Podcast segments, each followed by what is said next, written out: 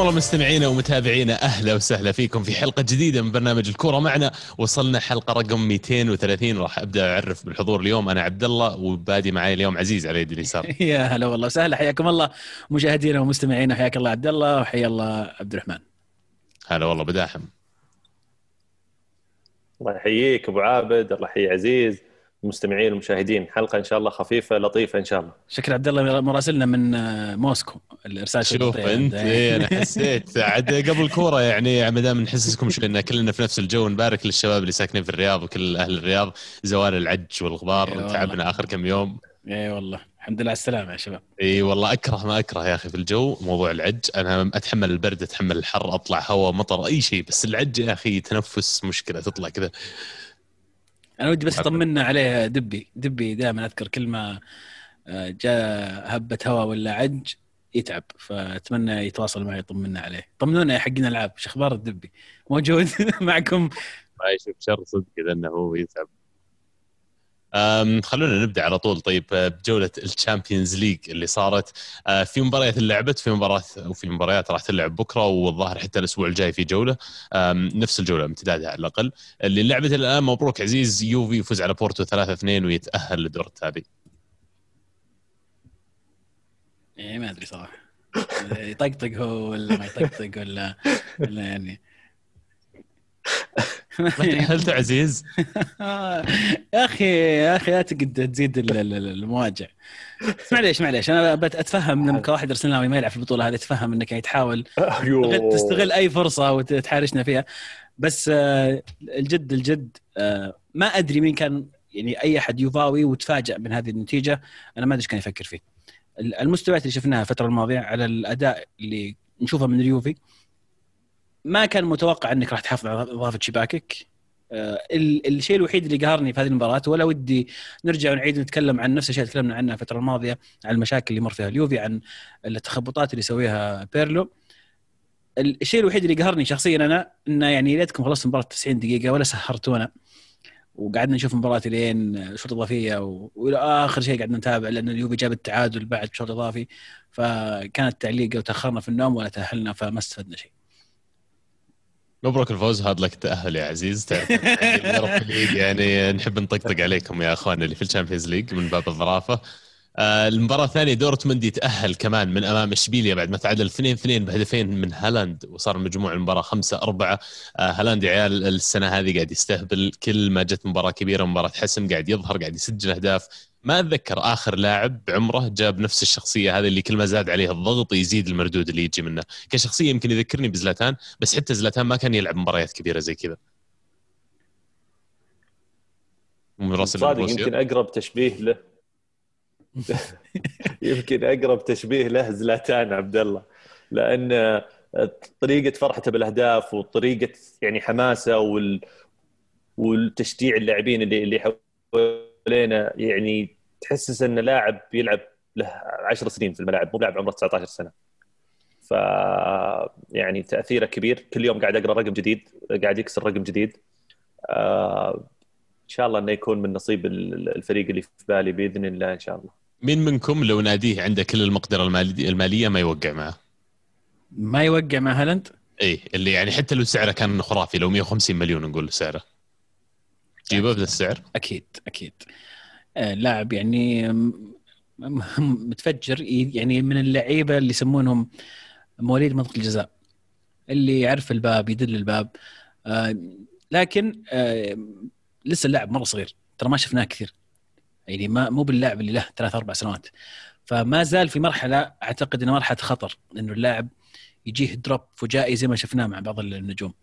البوادر تقول إن اللاعب مميز وما هو زي باقي اللعيبة اللي تكلمنا عنهم لكن آه، في الخطر هذا إن اللاعب يكون ينتفخ آه، ما عاد يركز في الملعب يشوف أشياء ثانية فلكن آه، الولد إذا انتبه لنفسه وركز على الأشياء المهمة أتوقع إنه راح يكون نجم حلو حلو عزيز تحديدك. لخانة الانتفاق هذه تحديدا بس إنه يعني في لاعبين معينين بوجهة نظر الجميع مننا تلاقيه طلع من الخانة هذه وما تعدى من ضمن اللاعبين اللي ممكن ينزل مستواه بعطيك عليه مثال يمكن المثال السهل الواضح ميسي ورونالدو وغيره لكن من اللاعبين الصغار بالنسبة لي على الأقل مبابي أعتبره عدى ال- ال- المنحنى هذا.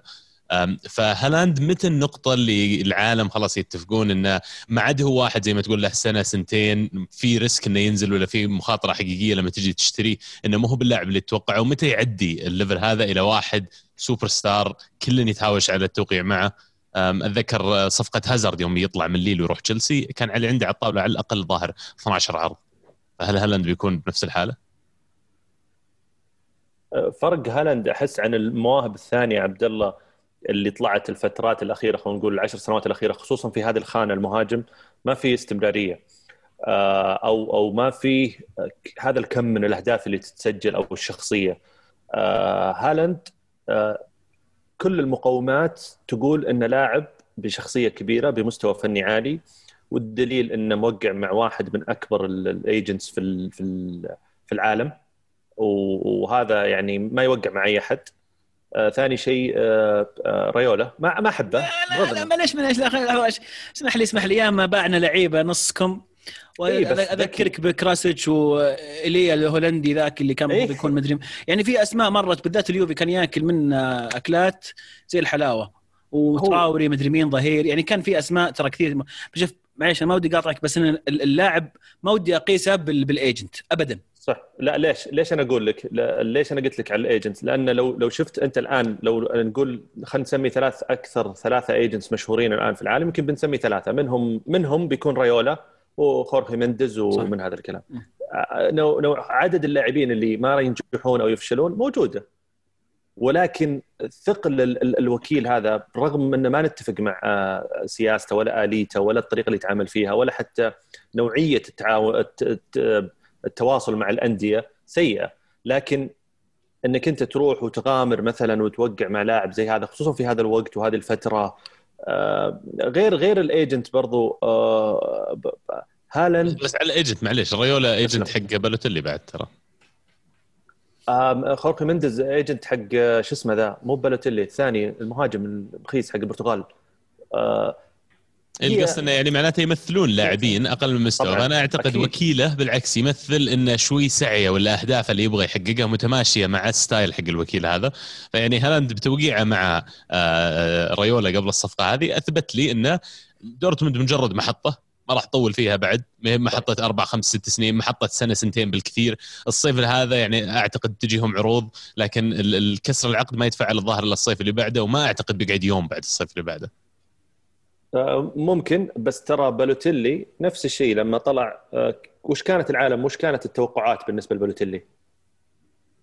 بس إلى إلين راح ظاهر سيريا بي وهو وكيله إي بس أقصد التوقعات على بالوتيلي أو بالوتيلي أول ما طلع إنه لاعب مهاجم هو المهاجم القادم للمنتخب الإيطالي والموهبة الإيطالية وكل هذا الكلام صحيح؟ يعني يعني ممكن إن هالاند ما زال في المرحلة هذه. لا أنا صح. أتخوف إن هالاند يكون ما زال. عند الإيجنت اللي قاعد ينفخ فيه ينفخ فيه لأنه معروف ريولا ينفخ في اللاعب حقه ويكبره حتى لو ما كان كبير. اللاعب له بقول كم؟ 18 شهر سنة ونص اللي على يلعب اللي نتابعه ونشوفه على مستوى.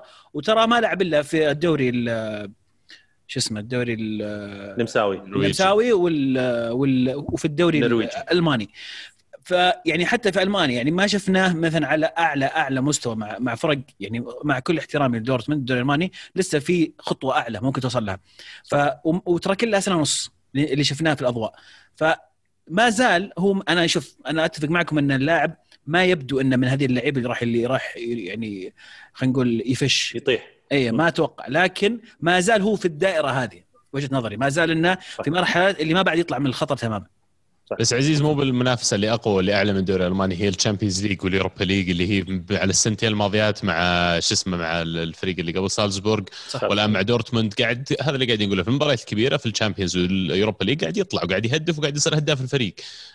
مباراة زي كذا ذهاب واياب مسجل ترى مو بشيء بسيط صح. يعني. صح أتفق معك. عشان كذا أنا أحس انه مو هو مو هو هو he is real deal ما أحس إنه بس أه إحنا ما نفرض النجاح. إحنا نقول والله المعطيات اللي تحيط باللاعب من جميع النواحي شخصية اللاعب آه، لو بنقول ال agent لو بنقول حتى والد اللاعب الأرقام اللي حققها نوعية تصاريحه حتى هو يعني تحسه لاعب ناضج بس إنه يظل في هذه الدائرة. آه، وأنا أحس إنه من نوعية اللاعبين اللي اللي بيكملون. يعني عاد على طاري الأندية الإسبانية يعني نادي ثاني طلع من ال Champions League نادي إسباني ثاني.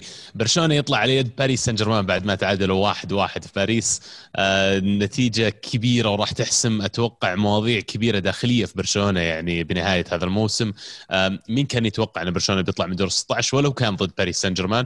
وإيش هنقول التغيير ولا ال effect اللي راح يكون على الرئيس القادم وعلى موضوع ميسي بشكل جانبي يعني؟ قبل ما اسلمك الطارة أبو داحم تجاوب بس آه، أحد الأصدقاء يشجع برشلونة واحتج على كلمتك يا عبد الله يوم قلت إن برشلونة راح يكون منتشي بتعيين لابورتا رئيس لبرشلونة راح يقدمون أداء جيد في ال Champions League أعتقد إن أداء برشلونة كان جيد.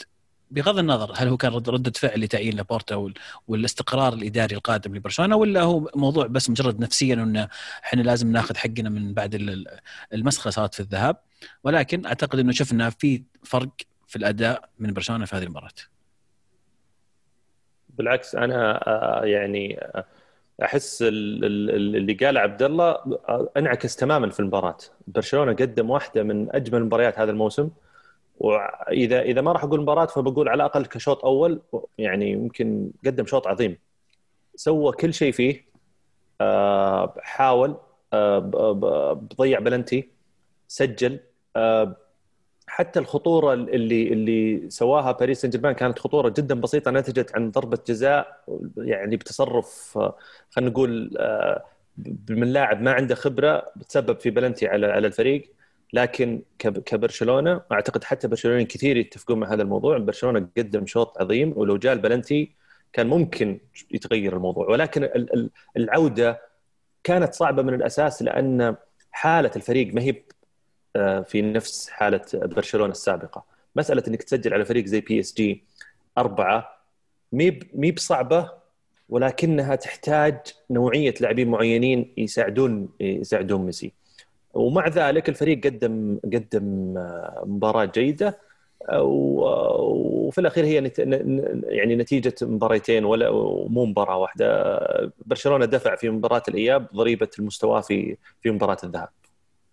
وأحد يذكر متى التاريخ بالضبط اللي تحدد لابورتا إنه فاز بالانتخابات؟ قبل كم؟ أسبوع 10 أيام أسبوعين؟ أتوقع يوم الاثنين الماضي إحنا كنا نسولف في الموضوع. إيه كان الاحد كان كان يوم الأحد. إيه الاحد كان يوم الأحد لأني أنا قاعد أشوف نتائج برشلونة وفعلا من بعد يوم الأحد فازوا مباراتين ترى في المباراة الثالثة هذه وادائهم ممتاز. فيعني أعتقد في في فرق داخلي في الفريق اللاعبين ما تغيروا وواضح إن أنت صار الشيء هذا في March فالفريق هو هو لكن اللي تغير يبدو لي التوجه الإداري يمكن نفسية اللاعبين. زي ما قلتوا باريس ما زال فريق قوي ترى فريق يعني لين العام دي قبل العام وصل نهائي ال Champions League.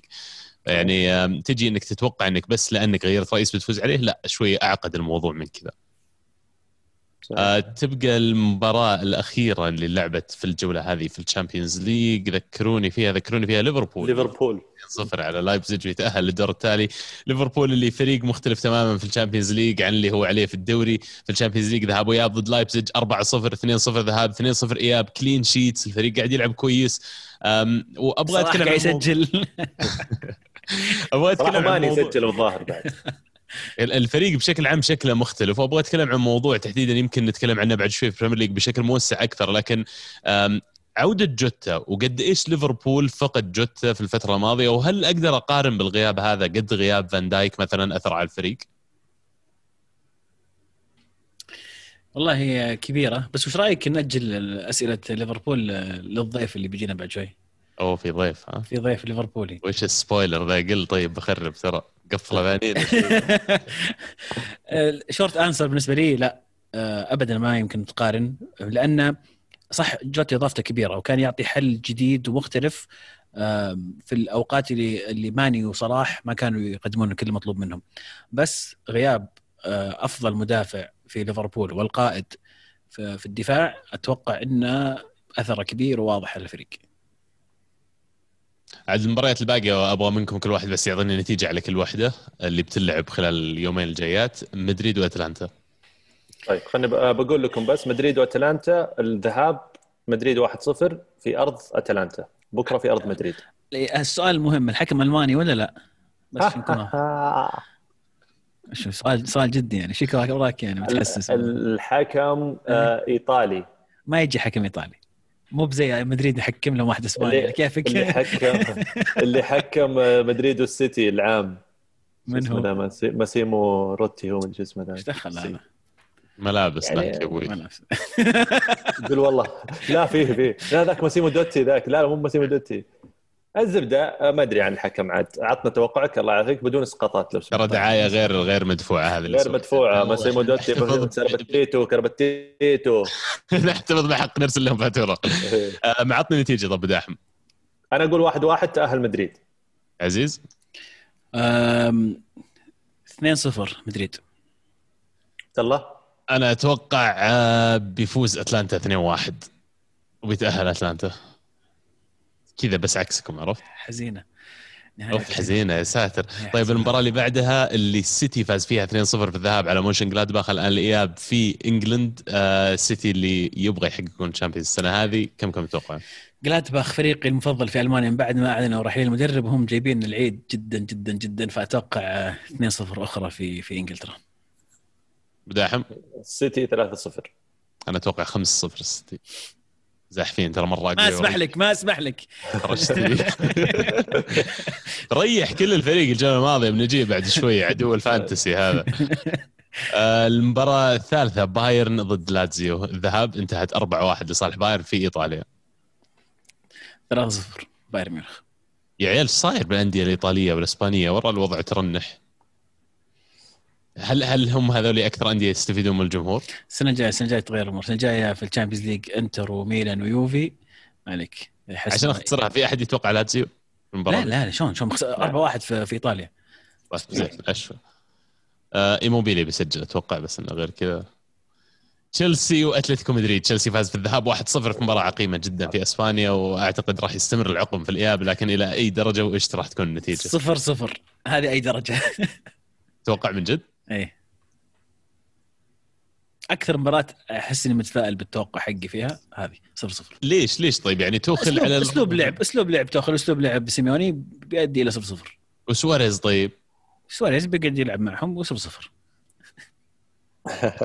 بداحم آه يعني أنا أتوقعها تعادل لكن أتوقعها بأهداف. يعني لأن الفريقين يعني أتلتيكو بيدور هدف بيترك مساحات وراء بالمقابل هجوم أتلتيكو قوي فعليا وأحس أنا شخصيا أن تشيلسي ما أختبر الاختبار القوي هجوميا اتوقعها يعني واحد واحد واحد واحد يتأهل تشيلسي والله أنا أتوقع جيرو بيسجل في المباراة بعد صح نسيت إيش أقول لك سواريز جيرو يا حبيبي اللاعب المهمات الصعبة والخروج المغلوب إيه. إيش في؟ طيب توقع طيب. أنا أنا أتوقع واحد واحد الصراحة. جيرو بيسجل وسواريز بيسجل الموضوع مره بسيط. هذه جولة المهاجمين أنا أعتقد. لازم النظاره وهي ملمعة. آه كذا نكون قفلنا الـ Champions League وننتقل للدوري الإسباني. في إسبانيا ريال مدريد أبو داحم يقولون فاز الجولة هذه على إلتشي 2-1 المباراة كان فيها تباين كثير ما بين الشوط الأول والشوط الثاني. قل لي آرائك أنت تحديدا عن اللاعب رقم تسعة وهازارد طيب شوف اختصارا المباراة كانت يعني سيناريو متكرر لمباريات ريال مدريد هذا الموسم. شوط أول سيء شوط ثاني ممتاز. للأسف إن الفريق دائما يدخل المباراة ب... ب... ما بقول بالطريقة الخطأ ولكن بالشكل الخطأ. آه يضطر إنه يتأخر بهدف أو على الأقل يدخل الشوط الثاني وهو متعادل وهو محتاج الفوز فتنقلب الأمور الشوط الثاني ويحقق الفريق نتيجة إيجابية في أغلب المباريات. آه هذا الموضوع أكيد إنه راجع. للإصابات ونقص اللاعبين. والطرق المختلفة اللي يحاول يجربها زيدان. آه، طبعا الشيء الفارق في المباراة هو مثل ما ذكرت عبد الله بنزيما اللي كان الشوط الأول شوط سيء جدا آه، من اللاعب ضيع يمكن انفرادتين قرارات اللي كان ياخذها في الشوط سيئة جدا إلى شخص آخر في الشوط الثاني وقدر يسجل هدفين. أنا بعلق تعليق بسيط وسريع على موضوع بنزيما لأن الصراحة شخصيا أنا حوم كبدي. خصوصا في تويتر لما الواحد يدخل تويتر أو الأماكن اللي بيدخل يأخذ منها الأخبار ويسمع صار الموضوع كأنه عناد بين اللي يكرهون بنزيما وبين اللي آه، آه، ما يحبون بين اللي يحبون بنزيما. اللي يحبون بنزيما غالبهم أغلبهم آه، ما شاف يمكن إلا ثلاث مباريات لبنزيما هذا الموسم. وإذا قرأ إنه مسجل يقول والله أوه والله بنزيما فنان. واللي يكره بنزيما متحامل بزيادة لدرجة إنه حتى لو سجل هدفين ما مو ممكن يقول والله بنزيما ساهم وسجل في هذا في هذا ف فانا قريت نقطة آه، يعني تتعلق ببنزيما إنه أغلب الجمهور المدريدي اللي ما يحب بنزيما ممكن إنه رابط آه، الموضوع بالماضي أو ب خلينا نقول صورة ذهنية عن اللاعب مستحيل تتغير. أنا ممكن أتفق مع هذا الموضوع في حال إن اللاعب كان قدم مستوى موسم واحد سيء أو أو فترات معينة سيئة لكن اللاعب طول مسيرته يعني لو بقيمها ما راح ما راح حتى أحطه من أفضل خمس لاعبين مروا على مدريد في آخر عشر سنوات. طب سؤال بس على هذه. قل لي. بدون ال 15 هدف حقت كريم بنزيما الموسم هذا لريال مدريد وين راح يكون الفريق؟ أكيد هو هو النجم ألو... هو الحين حاليا في هجوميا عبد الله هو السوبر ستار حق هو النجم حقك. طيب هو اللاعب الوحيد اللي يجي منه اللي قاعد يجي منه أمل إنه يتسجل. وتكلمنا على كثير على إن موضوع الحلول الهجومية عند مدريد سيئة هذا الموسم. لا أسينسيو ولا فينيسيوس. ولا رودريجو ولا هازارد اللي ما اللي ما لعب ولا ماريانو. كل هذول أنت الآن وأنا أقول لك الأسماء متأكد إنك يعني بتقول والله فعلا هذول آه، ما في واحد منهم حتى أنا ممكن أعتمد عليه. غير يعني كذا كونه أفضل السيئين هذا ما يشفع له. طبعا أكيد طبعا بالعكس. وترى آه، الموسم الماضي الموسم اللي حقق فيه الدوري بعد ما رجعت البطولات بعد الجائحة آه، كان دوره مهم. في هذاك الدوري وسجل أتوقع وصل 20 أو بلس 22 آه، هدف. فله دور مهم ولكن يعني ما هو اللاعب اللي ينقل لك الفريق من مرحلة إلى مرحلة. عرفت اللاعب أنا أشعر أن مدريد قاعدين يحاولون يحلون مشكلة غير موجودة في موضوع كريم بنزيما. أنا كشخصية أتفرج من الخارج أقول لك بنزيما لاعب فنان لاعب يعني هو هو قد لا يكون يعني من إحدى أول الأشياء اللي المفروض تطالع فيها عشان تبدل الفريق. يعني فران اللي هو فران على كل القدرات الجسمانية وعنده ترى الجول دخل من عنده. ارتقاء قدامه. كالفو وعلى المفروض إنه يعني فران على كل المقدرة الجسمانية اللي عنده ما تدخل قدامه أهداف زي كذا لكن تتكرر هالحركة. ومدريد عندهم الـ trends بشكل عام وتكرر الأشياء. آخر شيء آخر ثلاث مباريات لكم مثلا. 1-0 كل المباريات تتراجعون فيها. أوكي كل المباريات ترجع قاعد تطلع على الأقل نقطة واحدة. بس ما تقدر إنك تتوقع إن الترند هذا بيستمر. أنا أشبه موضوع بنزيما بموضوع جيرو مع أرسنال. يوم إنه موجود كيف إنه يعني الآراء عليه مختلفة كثير. لكن أنا أقدر أقول لك لاعب زي كذا ما تعرف قيمته الا إذا طلع من عندك مو بعشان بس الفراغ اللي يتركه وراه لكن لما تجي تشوف كيف قاعد يلعب في نادي ثاني وتستوعب إنك كنت مركز على أشياء مختلفة. أنا يعني. تدري شبهته في مين؟ بس بشكل سريع عشان ننتقل للموضوع الثاني. أنا شبهته مع مع اختلاف وفارق الفترة الزمنية. جيسوس لاعب مانشستر سيتي. أكثر لاعب شفته ينسب من جمهور السيتي. آه يعني حتى حتى الأجانب الإنجليز يعني لو تدخل على أي أحد تلقاه يسب في جيسوس. أنا أحس من شخص يمكن ما ما أتابع السيتي يعني بشكل دائم وأدقق في مستوى فلان وعلان أتابع بشكل عام. أنا أحس إن جيسوس ممتاز مفيد جدا. يعني له أدوار في السنتين الماضية كانت ممتازة. ومدرب زي جوارديولا ما يصبر على لاعب إذا ما أعطاه الإضافة المعينة. توريس اللي جاء على إنه صغير في السن من فالنسيا. لعب كذا مرة سجل بعدين فجأة هجد مباريتين ثلاثة ريحه قاعد الحين يمكن سبع ثمان مباريات ما لعبته واول مباراة يلعب المباراة اللي راحت ضد فولم. ف فعليا لاعب ما تحس بقيمته ممكن إذا طلع ولكن بالنسبة لحالة بنزيما أحس إن الوضع شوي مختلف لأنك أنت تحتاج اللاعب اللي ينقلك من مرحلة إلى مرحلة ويجيب لك البطولات. اللي تحس إنه تقول والله أنا أوكي في ناتشو في آه، مدري مين في فاسكيز في فينيسيوس بس ترى عندي فلان. هذا ما أقدر أتكي عليه ما أنتم بطرانين يا أبو داحم. أنا قاعد ينبصع قلبي وأنت تذكر الأسماء انك تتكلم عن لاعبين هم الفريق. يعني تعال احكي لك الأندية وش ملاقي عرفت؟ ومدريديه يعني يحق لهم الصراحة بعد الـ achievements والإنجازات اللي حققوها خلال السنوات الماضية إنه يصير سقف الطموح والتوقع أعلى بكثير من يعني قد يكون حتى اللي موجود في السوق. يعني هنيئا لكم الصراحة إنه يحق لكم تفكرون زي كذا. نبدأ ب mention آه، الكرة معنا. آه، مريوتا يقول محبون رقم تسعة من الذين لا يشجعون الريال يشاهدون النتيجة ومن سجل فقط. ومن ثم تبدأ آه، وصلتهم لأنه سجل هدفين ضد فريق صارع الهبوط. بناء على رغبة أبو عابد عن عدد أهداف الرقم تسعة في الديربي منذ مغادرة كريس فهي ثمان مباريات وسجل هدفين فقط. من أصل كم هدف طيب؟ لريال مدريد على اتلتي ما أدري والله. يعني آه، في الأخير أنا أعتقد أن اللاعب فنان اللاعب قاعد يأدي وصدقوني يا جمهور ريال مدريد أنتم قاعدين تصيرون عاطفيين في الموضوع لما تصير تشجع فريق ما تشوف نفس النظرة الموضوعية خلينا نقول فيها عاطفة كثير. أنا أقدر أقول لك بنزيما إذا طلع من مدريد الصيف الجاي أعتقد يقدر يختار أي نادي يروح له وراح يلعب أساسي من أول يوم. خالد يقول آه، هازارد يغيب عن تدريبات الريال بسبب الإصابة، الوضع والله مضحك بشكل هستيري، إيش رأيكم بموضوع هازارد وإلى متى بيستمر بهذا الشكل؟ عندهم الأسبان عين وما عين.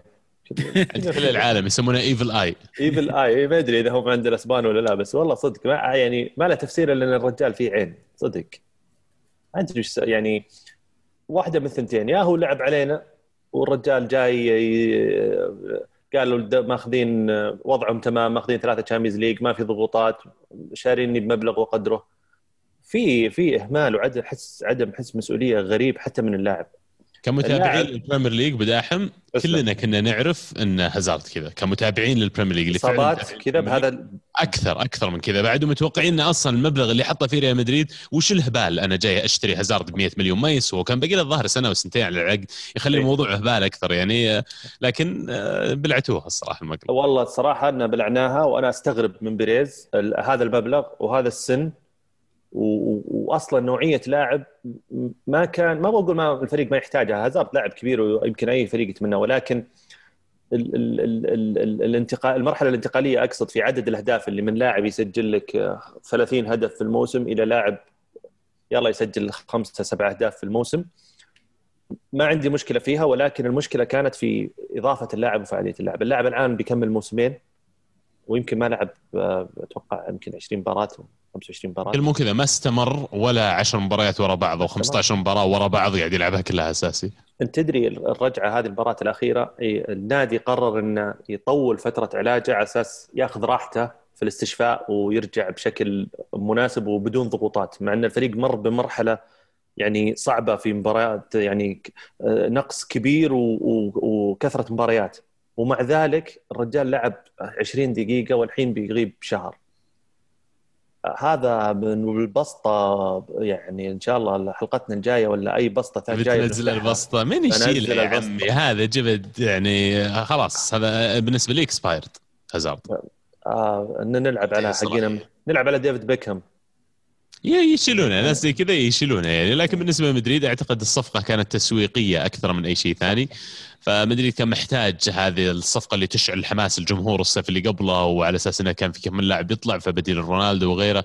آه، أعتقد إنه صرف على اللاعب اللي كان موجود. لو اليوم في الخيارات المتاحة في سوق اليوم أنا ما أعتقد ريال مدريد حتى بيطل في هازارد. طبعا أنتم طرتوا في العجة مع كلام أبو شامسي شكله سوق لكم. إيه، ألمو لو تتابعنا شوف خذ صفحة من كتاب أبو شامسي كيف باعه وطبقها على بوجبا. سكت عزيز أنا خلصنا؟ أنا خلصنا أنا- مدريد ولا عندك شيء بعد mention الحلقة نكمل لا لا لا mention يجيك بعد شوي والله ما تدرون طيب. منه بصل الأسبوع المفضل في, في ال mention بعد شوي تعرفون منه. الله يستر الله يستر الله يستر أحس واحد مننا بس لا. لا لا شو؟ طيب آه، نعدي لبرشلونه برشلونة في يمكن موضوعين نبغى نحكي عنهم بس الأول هو article ولا قصاصة قريتها إن برشلونة الآن مرشح للتعاقد مع سيرجيو اجويرو الصيف الجاي. اجويرو ينتهي عقده مع السيتي وفي حال خروج ميسي يقولون إن اجويرو راح يكون الخيار الأول لبناء الفريق الانتقالي من بعد ميسي. عاد ما أدري إيش صحة الأخبار هذه. تشوفون فعلا اجويرو مناسب؟ وهل جية اجويرو تعتمد على خروج ميسي من عدمه؟ ميسي ممكن. مطالع ميسي مطالع أنا أحس ميسي بيطلع. ميسي مطالع جاني شعور هالأسبوع عزيز. تذكرت حلمت. فيه بداحم لا جاني إحساس كذا. جاني إحساس اني أحس ميسي بيطلع. يعني ما أتوقع إنه بيرضى ب- بحسب الأخبار اللي سمعناها الراتب ينزل إلى يمكن يوصل إلى 50% احتمال. صعب إنه يرضى فيه ميسي خصوصا إنه يمكن آخر عقد يكون له في مسيرته الكروية خلينا نقول تقريبا هذا العقد. آخر عقد. شوف هذا أخويانا يلعبون لين ال 40 وبعدين يعني, يعني- تدري إنه مصوت مسير الرئيس الجديد؟ أنا عارف. طيب. مصوت يعني من باب ال- الحب حبه لبرشلونة ومن باب الواجب عليه وكذا. تشكك بالحب والولاء حقه. لا لا ما أشكك. حبه ولاء لبرشلونه لا طبعا ما أشكك فيه ابدا. لأن أعتقد إن ميسي يمكن أكثر لاعب جاته فرصة فرص إنه ينتقل في الخمس يمكن ثمان سنوات الأخيرة هو ميسي ومع ذلك آه، قعد. لكن في أمور أعتقد صعب إن اللاعب يتنازل عنها خصوصا إنه هو أعطى للفريق الشيء الكافي اللي يسمح له إنه يتخذ مثل هذا القرار. إنك تنزل راتبي 50% أجل اصبر بفكر آه، بعيد النظر. هو مجرد إحساس ترى يعني مو بتوقع ولا ذا. في الأخير ممكن يقعد لكنه إحساس يقول إنه أحس ان ميسي بيطلع. وردا على سؤالك معليش على أجويرو. أنا أحس إن أجويرو يعني لاعب كبير وممتاز ولكنه الموسمين الماضية لاعب يمر بفترة صعبة خصوصا على مستوى الإصابات لاعب إصاباته كثيرة وصل إلى عمر كبير نوعا ما. آه إذا بتجيب أجويرو ليش ليش بعت سواريز من الأساس؟ أتفق. هذا الموضوع اللي كنت بلف عليه أبغاك تقع في الفخ وتقول لي إيه عرفت؟ اللي هو. اللي هو إنه فعلا يوم إنك بتجيب اجويرو إيش قاعد تسوي يوم إنك بعد سواريز يعني إيش الخربطة اللي قاعد تسويها بالضبط يعني. يعني اثنين مهاجمين يمكن قريبين في العمر قريبين في ال style قريبين يمكن مختلفين في جوانب كثيرة لكن يشغلون نفس الخانة ويلعبون نفس الدور اثنينهم هدافين اثنينهم يلعبون آخر واحد قدام. ما أدري. أقول لك معلومة إضافية سريعة وأنا متأكد متأكد يعني هذا من كيسي ذي مين بذا. إذا بتسأل ميسي بتخيره بتقول له بجيب لك اجويرو ولا تخلي سواريز يقعد؟ مع إنه اجويرو أرجنتيني بيقول لك لا أبيك سواريز يقعد. سواريز صديقة يا أبوي. سواريز كل ما سافرت مكان أصلا وكذا مرة صارت آه، آه، التقيت سواريز وكذا أشوفه في لوبي ولا شيء دائما معاه ميسي وعيالهم وزوجاتهم أخويا عرفت كذا العائلتين أصدقاء. بالضبط. طبعا ما أحكي لهم ما أحكي لكم كيف سواريز شكله شوية يعني. لا لا لا لا بس ذوقه مسكين يعني سيء جدا. صارت صارت. إيه مو ذوقه سيء جدا يعني في اللبس وكذا مسكين يبي له كرسات ترى شيء أخير يقولون أتلتي خسر الجولة هذه ولا يا أبو داحم؟ تعادل. تعادل خسر نقاط طيب. خسر نقاط تعادل قدام ختافي الجار الجار الوفي. إي والله. أيوه والله شوف حل حل الدوري. آه، فرق آه، صار ست نقاط بين أتلتيكو مدريد وريال مدريد. واحتمال اليوم برشلونة فاز يصير أربع نقاط. إذا برشلونة فاز اليوم احتمال يصير أربع نقاط. آه، في مباريات صعبة جاية كثير لأتلتيكو مدريد. منها واحدة مع برشلونة منها مع إشبيليا. فلسه الدوري في الملعب. مع إني أنا شخصيا أشوفه أقرب الاتلتيكو ولكن حلو الدوري. والله حلو الدوري. آه أنتم الدوري حقكم اللي متعازمين عليه ثلاثتكم الصراحة وضعكم صعب كلكم يعني ما حد يبي يفوز فيه. لكن شوف تعلم من الدوري الانجليزي مقدمين مقدمين الصغير مخلينا لهم ثلاث مواسم وهم يريحون الثاني والثالث والرابع. ما في إيه خلاص. موضوع متعب نفسيا نجي الحين. لكن ما دامكم فتحتوا ال Premier League خلينا نتكلم عن ال Premier League في الجولة هذه. أكبر حدث صار والشيء اللي اليوم إن شاء الله بياخذ نصيب الأسد من نقاشنا في هذه الحلقة. أرسنال الكبير يفوز على سبيرز الصغير 2-1 آه، نتيجة كبيرة جدا جدا بالنسبة ل North London. ومعليش أنا قاعد أهايط لأن المأخوذ هذا اللي هم مسمينه مدرب وحاطينه مدرب سبيرز يقول إيش؟ أنا ما اطالع تحتي. ترى ضيفنا جاهز متى ما حبيت نقلط علمني بس. والله يعني أبد يعني أحس انك كذا تحس إنك تتمادى شوي هو بياخذ وضعية مشجع سبيرز أحس وماخذ راحتك إي. فيعني متى ما حبيت علمني. بس عزيز عزيز هو هايط. هو استفزنا وقال قال بالحرف الواحد أنا ما أطالع تحتي. لما تقول ما طالع تحتك معناته أنا جايك من النقطة العمياء والنقطة العمياء بجي وبشقك شق اثنين واحد. هو صادق هو يقول أنت الحين لما تكون في السباق تطالع اللي وراك وتطالع اللي قدامك. ما طالع أحد طالع نفسي. طالع نفسي واطالع أنا كيف ألعب؟ وكيف أنزل الملعب يا أبوي؟ لا يعني أنتم حساسين أنتم حساسين جمهور أرسنال. والله تصريحه عادي. اي إيه عادي. قال أنا مش بني مفكر بالناس اللي وراي أنا أفكر الناس اللي قدام. كان أنا أفكر بالمركز الرابع. أبغى مركز مؤهل لل Champions League. أرسنال المركز التاسع يعني ما انت أنتم قاعدين تطلعونه من ال context قاعدين تطلعونه من السياق اللي يصير قبله مع الأندية اللي دربها كلها والحرب الإعلامية اللي هو قال الله يسويها ضدنا لكن يبقى الصغير صغير. خلنا خلنا نجيب لك واحد يرد عليك إيش رأيك؟ والله يجي. حسيت آه، على اليوم آه، نواف صديقنا نعم. صديق البودكاست يعني فعلا قد جانا كذا مرة ضيف مشجع ليفربولي. هلا بالذيب هلا بشجرة العائلة بعد. أهلا وسهلا مساء الخير على يلا حيا نواف. لو تقرب شوي من المايك لأن شوية كذا في صدى ترى. مكتوم الصوت شوي. إيه. طيب. كذا افضل ولا معلش شكل مايك السماعة صح؟ ممكن. في عندي هنا نفترض في مايك ثاني هنا. في ماي قريب. أجيبه؟ والله أف- أنا أفضل إيه. خذ راحتك على ما إحنا بنكمل آه،. هواش على موضوع آه، آه، مورينيو وليفربول يزبط على بال ما يزبط عزيز ما فقدتوا شبيح مورينهو ما فقدت إلا والله مختفي يدهاوش مع علمه هو دائما عشان اي مختفي مختفي. آه، طمنا عليك. يا شبيح إيه، طمنا عليك طمنا عليك. إذا كنت تسمعنا طمنا عليك. وين والله كان. التشبيح يعني أتوقع إن يستاهلون تشبيح صراحة. فاقدينك العيال والله يعرفونكم ترى بالاسم دائما نسولف عنكم يعني كذا واحد يمكن ما تعرفون حتى بس عموما نعرفكم زي ما تعرفوننا ترى. طيب.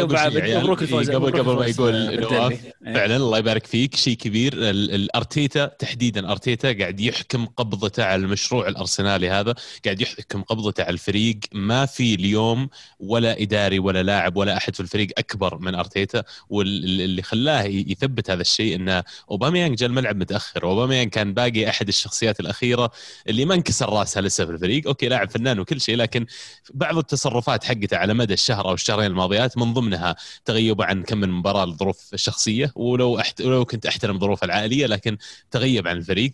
الشيء الآخر يقولون إنه طلع من ال- ال bubble ولا ال- ال- العزل اللي كانوا مسوينه على لاعبين ال Premier League عن آه، خارج العالم الخارجي. آه، كسر هذا البروتوكول. وآخر شيء وصل لمباراة سبيرز البارح متأخر عن باقي الفريق.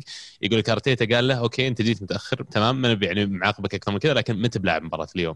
وينزل بلاكازيت أساسي وفاز بالمباراة هذه تحديدا اللي لها اهميه كبيرة فأنا أعتقد بعد نتيجة البارح أرتيتا أحكم قبضته على المشروع بشكل كامل نواف welcome back عسى احسن الصوت الحين مو بمرة صراحة ودي أقول آه. لك لا. أقول لك انه إيه. وش طيب المشكلة؟ بج- بجرب. قرب المايك كذا آه، بجرب قرب المايك أتوقع كذا يصير تمام الحين طيب. اللابتوب نفسه. جرب اللابتوب نفسه نواف. ممتاز. أي كذا بدون أي بدون أي equipment كذا. إيه. ممتاز. أنت سادة. نفس ليفربول هالموسم بدون أي equipment كيف تقوي ها؟ ممتاز طولت عشان الطريقة welcome back أول شيء لل- للبرنامج يا نواف فقدناك والله و hard luck على ليفربول الفترة الماضية خارج ال Champions League يعني. آه، موسم آه، موسم صعب. يعني يمكن آخر موسم أول شيء شكرا من زمان عنكم من زمان عن البودكاست وزمان عن الشباب. آه، آه، بصراحة زي ما قلت لك موسم يعني آخر موسم كان هودسون هذا هذا الموسم الكئيب يعني كان موسم كئيب. هذا الموسم يعني ليفربول انهزم من من إيفرتون في انفيلد خلاص يعني من 99 هذه حاجة ما حصلت والآن إحنا شاهدناها وعشناها وخلاص. يعني بتمشي معنا 30 سنة قدام زي ما مشت في ال 20 سنة اللي مضت يعني يعني آه، يعني إلى أي مدى تشوف نواف إن الوضع سيء؟ يعني هل هل في هل لأن ليفربول وصل إلى القمة وفاز بالدوري بعد غياب وفاز بال Champions League كان يعني يحطم أرقام قياسية لذلك الآن نشعر إن الوضع اللي في ليفربول أكبر مما هو واقعيا ولا فعلا إحنا نمر في مأساة والتغيير ضروري جدا في, في الصيف؟ حنا قال لاحظ يعني لا ما أعتقد. انه إيه ما أعتقد إنه في مأساة كبيرة في الفريق تحتاج آه، تغيير جذري لكن اللي حصل آه، لهالموسم آه، آه، اللاعبين لهم ثلاث سنوات قاعدين يعني يكدون كد آه، لا يصدق وكلنا نعرف كيف طريقة كلوب في اللعب ومن المدربين اللي قليل ما يسوي rotation خصوصا الموسم الماضي لاعبين استنفذوا كامل ما عندهم في أول كم 20 25 جولة اللي تقريبا حسمنا فيها الدوري. آه هذا الموسم ما كان في راحة كبيرة، ما كان في break آه للاعبين يستعيدون هالطاقة ويعطيهم من الجرعات اللياقية القوية اللي يعني دائما آه كلوب يسويها كل صيفية مع اللاعبين. وبعدين ال- ال- المصيبة الأكبر آه يعني إصابة فيرجل فان دايك اللي صارت في ثاني ثالث جولة في الدوري. آه أنا عندي إيمان تام إنه فيرجل فان دايك هو أفضل لاعب في الفريق وأهم لاعب في الفريق. فما أقدر أتخيل أي فريق آه، هيمن وكان آه، قوي لسنتين ثلاث سنوات آه، فقد أهم لاعب عنده لمرحلة تتكلم عن ستة أشهر. يعني قارنها برشلونة مع ميسي رونالدو مع ريال مدريد في فترته اللي حققوا فيها الإنجازات. فان دايك هو أكبر عمود في في فريق ليفربول. وغيابه يعني ما هو بس أثر أن ليفربول فقد أفضل مدافع وأهم مدافع ومن قادة الفريق وال- واللي يبني اللعب واللي يعني يسوي أشياء كثيرة في الملعب. لا آه اللي نفس تقريبا السيناريو اللي حصل مع مانشستر سيتي لما لابورت أصيب وفرناندينيو اضطر إنه يغطي في قلب الدفاع فلا فرناندينيو جيد جدا في قلب الدفاع وعنده يعني أشياء تنقصه إنه يلعب center back وخسروه في آه، مركز ستة اللي هو من أهم المراكز إذا كنت تلعب تكتيك مانشستر سيتي. وهذا اللي حصل مع ليفربول لما فابينيو رجع وصار يلعب ك center back لاعب جيد 1 on 1 في الافتكاك جدا ممتاز لكن عنده عنده يعني نواقص كثير إنه يكون center back آه، عالمي جدا أو center back الأول في الفريق آه، ماتيب أصيب جو جوميز أصيب وخلاص الضربة القاصمه بالنسبة لي في هذا الموسم كانت إصابة جوردن هندرسون يعني الحين فعليا ما بقى إلا صلاح وروبرتسون هم اللي اللاعبين اللي فعلا من بدا الموسم وهم متحملين الضغط وقاعدين يلعبون كل مباراة بكل ما لديهم ف واحد من الاثنين حتى نواف ها؟ لا ما قلت ماني ما قلت فيرمينو. آه فينالدوم يعني اداءه دائما هو سبعة من عشرة فما مو إنه يعني لكن ماني يفرق. ماني لما يكون ماني السنة الماضية ماني اللي يعني ال conversion rate حقه عالي جدا وأهدافه كثيرة جدا وإذا ما سجل سبب بلنتي أو جاب لك assist أو أو خلى مدافعهم يتنرفز يطلع من جو المباراة. لا ماني هذا الموسم آه، ضعيف جدا واسوء موسم له مع ليفربول بدون أي يعني مقارنة مع المواسم السابقة. نواف أنا قبل شوي سألت سؤال مستفز للشباب يعني بس يمكن قد يكون مستفز لجمهور ليفربول أكثر. فقلت له رجع جوتا غياب جوتا الفترة الماضية وفي الفترة تحديدا اللي طلع فيها هل أقدر أشبه أثرها بالاثر حق فان دايك؟ وأنا ما أتكلم عن quality ولا نوعية اللاعب أقارنها لا لكن أقارن أثر على الفريق على الأقل في الفترة قصيرة المدى. ما في أي مقارنة لكنه أثر لأنه كان هو اللاعب اللي لما بدا جوتا يعني ياخذ دقائق ويسجل أهداف آه، فيرمينو لعب احتياط كم مباراة آه، ماني لعب مباراة احتياط كم مباراة فاللاعبين هذول لما لما يشوفون لاعب جاي أول موسم له في الفريق وبدأ ينافسهم وياخذ مكانهم متعودين على أوريجي وشاكيري يدخلهم كلوب آخر خمس دقائق ويلا يا شباب إذا ها لا جاء لاعب فعلا ينافسهم وحدتهم لكن ابدا ما يقارن مع مع أثر فان دايك لأنه آه فان دايك ما هو ما هو بس قلب الدفاع في ليفربول. آه يعني كلكم متابعين يعني من الطراز العالي وتعرفون آه إنه فان دايك فعلا في, في, في بناء اللعب كمية ال control اللي تكون عند الفريق على الكورة الثقة العالية عند أي مدافع يلعب جنبه الثقة الكبيرة اللي تكون موجودة عند حارس المرمى أيضا. أليسون طبعا من المشاكل اللي تكلمنا اللي ما تكلمت فيها إنه هذا الموسم آه، ولو إنه خلاص بعد بعد عن الحادثة المؤسفة اللي سمعناها ما ما تقدر تتكلم أكثر وتقول آه، يعني الله يعينك. نفس الحكاية يورجن كلوب لفترة طويلة كان يعني مخبئ آه، خبر وفاة والدته بظروف صعبة ما قدر يروح الفريق هذا الموسم نفسيا معنويا آه، بدنيا عناصريا. ومع ذلك في أمل إننا نحقق في التوفر أمل بسيط جدا. ممكن هزيمة فولهام كانت آه، يعني اليوم أي أي أي مباراة أي نتيجة غير الثلاث نقاط أمام ولفرهامبتون معناته ليفربول رسميا خارج آه، ال top four قياسا بالمباريات المتبقية اللي عندنا. وال Champions League صراحة أشوفها معجزة. قياسا بثنائيه الدفاع اللي تلعب في ليفربول. يعني لما أتخيل حتى أقل أقل الفرق يعني شراسة ممكن دورتموند مثلا ما أتخيل دفاع ليفربول ضد هالاند. هالاند ممكن يسوي مشاكل دفاعنا فما بالك باريس سان جيرمان أو آه، بايرن ميونخ؟ كيف بيكون يعني ثنائية دفاع ليفربول أو المستوى العام للخط الدفاع؟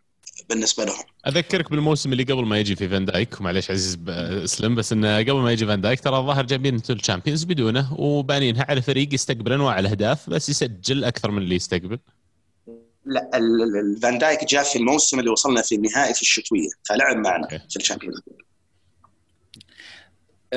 نواف كيف تشخص الموسم هذا؟ يعني تكلمنا عن نقطة الإصابات، ذكرت لنا الإصابات اللي مرت على اللعيبه مرة تكلمت عن الظروف الشخصية اللي مرت على اللاعبين أو المدرب لكن أعتقد إنه الخلل والمشكلة أكبر من مجرد إصابات. أعتقد إنه كان في إحنا يمكن في الفترة الماضية تكلمنا في في البرنامج هنا عن عن دور الإدارة ودور كلوب في الوقوف أمام الإدارة وطلب أسماء إضافية لتعزيز الفريق بالذات إنه شفنا إصابات من بداية الموسم. فكيف تشخص الحالة ليفربول؟ هل هي مشكلة إدارة؟ 100% هل هي هل يقع اللوم على كلوب؟ وين تشوف المشكلة؟ في آخر ثلاث سنوات تقدر تقول فعلا لابد ان الإدارة تلام على كيف إنها أدارت الفريق. آه، مانشستر سيتي ريال مدريد برشلونة يحققون إنجازات ويدعمون آه، صيفيا يعني بلاعبين quality إذا ما كان كل ثلاث صيفيات أو صيفتين فيكون في دعم قوي. مانشستر يونايتد تشيلسي ما يحققون بطولات لكن يصرفون ويدفعون مبالغ ضخمة عشان يجيبون لاعبين وقياسا على يعني عديد من الأندية في أوروبا.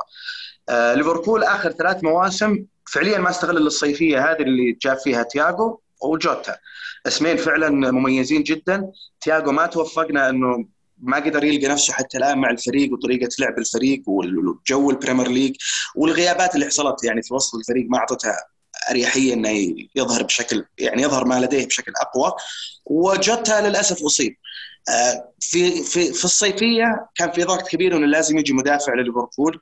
آه، أنا من, الناس اللي صراحة قلت عندنا ثلاث مدافعين ما نحتاج. ما أتخيل إنه ابدا ثلاث مدافعين يجيهم إصابات. ف كان كنا نحتاج فعلا مدافع هذه الصيفيه يعني كاباك كانوا يتكلمون عنه من الصيف. آه، أي أي ما يقدمه كاباك صراحة مع ليفربول الآن صعب جدا تحكم عليه وهو جاي من أسوأ فريق في الدوري الألماني وأربع خمس مدربين دربوا شالكة هذا الموسم ثلاثة منهم تقريبا دربوا كاباك فما نقدر يعني نحكم عليه. والمدافع الثاني اللي جابوه من الشامبيونشيب حتى الآن ما هو قادر يأخذ ولا دقيقة في الفريق ف ما هي تدعيمات حقيقية يحتاجها الفريق. فينالدوم ما في يعني يبدو لي خلاص الموضوع واضح مع إنه ما حد ما حد يتكلم حتى الآن. شكل الموضوع واضح آه، فينالدوم آه، ووكيل أعماله قد يكون تم أي اتفاق مع أي آه، الأندية الأوروبية. وقالوا عشان الأوضاع الحالية بس ما ما نبغى نتكلم لأنه ما في أي نوايا من اداره من إدارة ليفربول إنه تبقي اللاعب. ف منطقيا فعلا الإدارة في الثلاث سنوات الماضية ما خدمت الفريق وقد يكون يورجن كلوب من الأشخاص اللي عليهم اللوم لأنه يعني ك ك ك ك كالشخص الأول ولا المسؤول الأول أنت دائما بتكون في الواجهه كم كم تحمل كلوب؟ ماشي أبو داحم نفس نفس السؤال بس بلحق بسؤال ثاني. اسلم نواف. هذا هذا تقريبا اللي بقوله عن اذا إذا في أي لوم على الإدارة فعلا الثلاث سنوات الأخيرة ما ما التوقعات اللي كانت عند الجمهور مبابي 2020 أو أو هالاند أو أي لاعب آخر مع مع فورمة الفريق ما في أي توازن بين الثنتين. يعني فورمة الفريق الأفضل في, في البريمير ليج من الأفضل في أوروبا إن لم يكن الأفضل في أوروبا. الصفقات والتدعيمات والأدوات اللي يعني مفترض إنها تستمر عشان هذا الفريق يستمر ما ما توفرت. وفوقها الادوات اللي موجودة عندك كلها تعطلت أما آه، سوء فورمة أو آه، اللي هو الإصابات. وأخيرا بس في نقطة يمكن ما ما ما كثير اتطرق لها لكن آه لاحظتها في عديد من اللاعبين وكنت متخوف إنها تصير مثلا مع مع فريق مثل ليفربول. آه وهو ما هو يعني شيء يصير عليك ويصير على كل الأندية الثانية. غياب الجماهير أثر كثير على ليفربول. يعني في سبب إنه ليفربول ما انهزم في أنفيلد ثلاث سنوات على التوالي إنه ملعب أنفيلد والجمهور والدعم والحماس اللي يوفر الجمهور للاعبين وارتباط العلاقة بين اللاعبين والجمهور كانت تعطي نتائج أفضل. غياب الجماهير آه، أثر بشكل كبير على حدة بعض اللاعبين.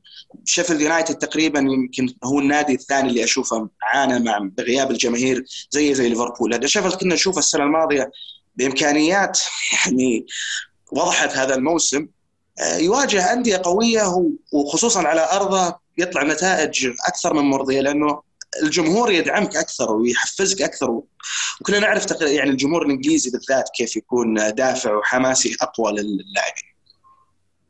كم كم تحمل نسبة الكلوب نواف؟ ما ما بصراحه آه، يعني في الموجة السلبية اللي صارت على على كلوب خلال الفترة الماضية أنا ابدا مستحيل إني آه، أكون من ضمنها. بدون عاطفة يعني آه، كلوب آه، ما هو ما هو المدرب يعني خلينا نقول ما هو ما هو مثلا مثلا ما هو مثلا فيرجسون. فيرجسون عنده القدرة الكافية إنه يوازن ما بين غرفة الملابس ويوازن ما بين المهام الإدارية والمهام الإعلامية وبوس بشكل يعني متكامل. في يعني عديد من أمثلة المدربين خصوصا لما كانوا في التسعينات. كلاسيكيين ولهم طريقه معينة. آه، كلوب قد يكون المحفز رائع للاعبين. آه، تكتيكيا مدرب قوي جدا. اعلاميا مدرب محبوب وله يعني كاريزما خاصة. لكنه اداريا أو كيف ينظر للسوق وكيف ينظر للاعبين أو حتى مرات لما أسمعه يتكلم عن الخصوم وكيف يقيم الخصوم ما هو المدرب الأعلى اللي فهم اللاعبين في الأندية الثانية وكيف إحنا ممكن نستقطب لاعب من هنا أو أنا أسد الخانة اللي عندي هنا لأنه لما جلس آه، موسم ونص تقريبا يبنك إنه ملنر بيكون هو الظهير الأيسر الاحتياطي يوريك إنه يعني كلوب مدرب ما ما يتطلب وما يتشرط تعطيه ويقول لك ما في مشكلة أمشي الفريق. إيه عشان كذا إحنا أنا سألتك عن النسبة لأن تناقشنا يمكن الأسبوع الماضي أنا والشباب و... و... وذكرنا إنه كلوب أنا عن نفسي شخصيا أحمل النسبة الأكبر لأنه هو اللي رضى إنه يبدأ الموسم هذا بمدافعين ونص هذا رقم واحد. ولما سئل آه، ببداية الموسم يمكن أو حتى في نص الموسم الماضي عن حاجته المدافعين أو حتى بعد إصابة فان دايك ذكر إنه ما احتاج آه، مدافعين. آه، كل هذه الأمور يعني تعطيك انطباع إنه هو راضي عن الوضع اللي كان في وقتها. وبعدين لما الموضوع بدأ يصير خطير وبدأ يفقد المنافسة حتى على ال top four بدأ آه، بدأت الهزائم المستمرة بدأ يطلع شوي كأنه يلوم الإدارة بطريقة أو أو أو بأخرى. أنا أحس إن أنت لو كان عندك وجهة نظر على الإدارة أو كان عندك اعتراض يا إنك ما تذكرها تماما إذا أنت اتخذت هذا المبدأ من البداية أو إنك من البداية أنت تقول والله أنا في حاجة مدافعين والموضوع راجع الاداره وترمي الكرة في ملعب الإدارة. لأن فريق زي ليفربول آه، محقق الدوري الموسم اللي قبله محقق الشامبيونز الموسم اللي قبله اللي الموسم اللي قبل قبله مواصل نهائي الشامبيونز. فأنت حرام إن أنت ما تحافظ على هذه المكتسبات خصوصا إن الفريق خلاص انتقل إلى مرحلة انتقالية فطلباته أكيد بتزيد. المتطلبات والوضع العام للنادي وكلاعبين بدلاء بيصير الوضع مختلف. آه، لاعب زي فينالدوم من بداية الصيف الماضي وهو يقول بطلع بطلع ويلمح وبطلع ومع ذلك يعني آه، خليته. وانت أصلا حتى بتجيب تياجو ألكانتارا وجبته وصار الدور كان مزدوج. اضطريت ترجع فينالدوم كأنه هو اللي يلعب مركز ستة وقدمت تياجو وخسرت الاثنين. ف يعني هذا أنا وجهة نظري ما أعرف انت وش, وش رأيك في الموضوع؟ آه هو الفكرة أنا أتفق معك ترى كلامك مليون في المية سليم. آه وهو يعني يجزء أو يعني يلخص الكلام اللي أنا قلته كله لما أصيب فان داك كلوب ما تخيل إن فان داك يجي إصابة لأنه لو كان عنده فان داك آه، يقدر يلعب ريس ويليامز معه ما عنده مشكلة. يقدر يلعب بيلي كوميتيو معه ما عنده أي مشكلة بعيدا عن فيليبس وماتيب وجوميز آه، لما صار لما الخيار هذا انتزع من عنده وتزعزع كامل الدفاع وقلت لك فابينيو صار يرجع جت مشكلة تياجو وفينالدوم ف هو ما حسب ابدا إنه ممكن تكون فعلا يعني crisis أو أو كارثة في الإصابات عنده هذا الفريق. قد يكون خطأ ممكن فعلا لكن حتى أنا في بداية الموسم كنت أقول لا والله. مدافعين ونص زي ما تقول يكفون. دام واحد منهم فان دايك هو واحد ونص أصلا. والله ودك موضوع ليفربول يا عيال. إي ندعك ندعك ندعك كلوب مع جوارديولا شوي. جابوا له 14 مدافع ولا عجبها واحد دياز وين الفرق؟ بالضبط بالعودة للنقطة اللي كان نتكلم عنها قبل كنا فتحناها بس وبعدين دخلت معنا نواف فكنا نتكلم عن مباراة ارسنال وسبيرز وبديت بالكلام عن أرتيتا تحديدا ليش أحكم قبضته باعتقادي على هذا المشروع الأرسنالي وعلى النادي. الموضوع الآخر اللي أبغى أحكي عنه نيكولا بيبي بيبي أنا من أكثر الناس اللي كنت أنتقده كل ما تكلمت عن ارسنال والمبلغ اللي هو جاي فيه. إلى الآن أنا أعتقد المبلغ مبالغ فيه ولو أن ارسن فينجر ما زال موجود إدارة النادي ما والله يدفعون مبلغ زي كذا على واحد زيه لكن آه، في بوادر خلال الأسابيع الماضية على تطور كبير ويعني إن شاء الله أقول يبي له يمكن موسم جديد كذا يبدأ من الصفر كود انه يرجع يصير خلينا نقول top Premier League talent الجانب كمان الآخر اللي هو رو وساكا ومارتينيلي أبغى أوجه لهم تحية. مارتينيلي بدرجة أقل عشان كذا كتبت اسمه تحت. لكن رو وساكا آه، وجودهم مهم جدا آه، حتى من ناحية إضافة ال youth وإضافة الدم الجديد. آه، جيت الآن شو اسمه أبو داحم حط mute الحين بس شو اسمه حقهم؟ اوديجارد في شباب كثير موجهين انتقادات إن أنا ليش شاب على اوديجارد لكن هدفه ترى ضد سبيرز سلكه و deflection وما والله يدخل الجول لو إنه ما قاعد في المدافع. فيعني روقوني اللي تطبلون اوديجارد إلى الآن أنا ما اقتنعت كل الاقتناع لاعب فنان لاعب كويس لكن لا تعطيني وضعية إن أنا لاعب جايك من ريال مدريد. ما أدري إيش رأيكم فيه يا شباب اوديجارد تفضل نواف. آه لا لاعب يعني موهوب أكيد موهوب لكن لما لما انتقل في سن صغيره ريال مدريد وكان عليه كل هذه الأضواء والضغوطات إنه يكون يعني النجم القادم في كرة القدم يمكن صعبت عليه. يمكن الحين خصوصا في المنتخب لما صار في عنده لاعبين زي هالاند زي بيرج لاعب شيفيلد يعني بدأ ياخذ أريحية أكبر وبدأ يعني آه، ياخذ ثقة أكبر ويوصل للل level اللي كانوا متوقعين منه من لما كان لاعب شاب.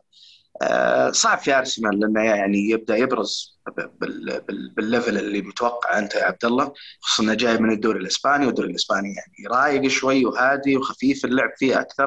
لكن آه، أعتقد إنه فعلا يبغى يثبت إنه كان هو قد ال hype ممكن ابدا ما هو قد يعني مو لاعب عمره 16 سنة في ريال مدريد هو الآن يحاول يلقى نفسه في أرسنال باعاره لكن ممكن إنه يكون آه، يعني يكون فعلا إضافة جيدة لأرسنال ويكون لاعب جيد للفريق لو لو قدر يحقق الانتقال. أنت أنت ذكرت نقطة مرة ممتازة اللي هي يحاول يلقى نفسه مع أرسنال. فهذا نقطتي؟ ال messaging حقه من جاء وكلامه للميديا والإعلام وغيره محسسني إنه يعني انتقال الأرسنال متوقف على موافقته هو بس يعني.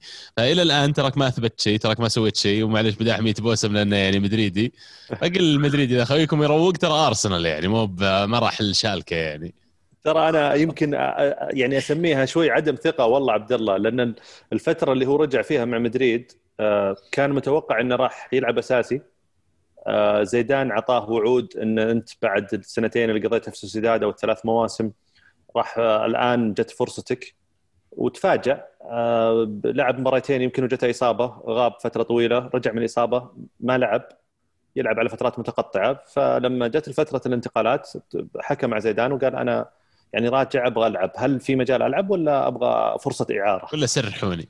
ولا خلوني أروح أشوف وضعي. فقال له زيدان لعب أقول لك بتلعب؟ ما راح أقول لك. في بتجيك فرصتك. قال أجل بطلع قال مع السلامة. كيفني وأنا كني جالس مع زيدان وديجارد لا صحيح أنا أنا سمعت أنا صح صحيح. شاهد بعد. إذا إذا أردت أن تصدق فأسند وهذا اسندت العزيز شكلك. شكرا عزيز كيران تيرني طبعا سلم لي على man of the match واحد من أفضل إذا لم يكن أفضل ظهير يسار موجود في البريمير ليج حاليا. وش السكوتلنديين ذا اللي يطلعون لي ظهير يسار ورا ظهير يسار؟ وين؟ يعني وزعوهم شوي. طيب طلعوا لكم striker زي كذا ولا شيء؟ أنا عندي إيمان ترى باللاعبين الإسكتلنديين إيمان قوي جدا. إنه اللاعب الإسكتلندي تحتاجه في الفريق. في أي مركز كان وحش وحش وحش شيء يعني قاتل على كل كرة. كمية الرئات اللي عنده عنده ثلاث رئات طبعا مو زي الأوادم العاديين وعنده قلبين دم زيادة عرفت؟ كيف كيف ماجين لاعب أستون فيلا؟ ممتاز جدا صراحة. منتخبهم مو بسيط والله فعلا.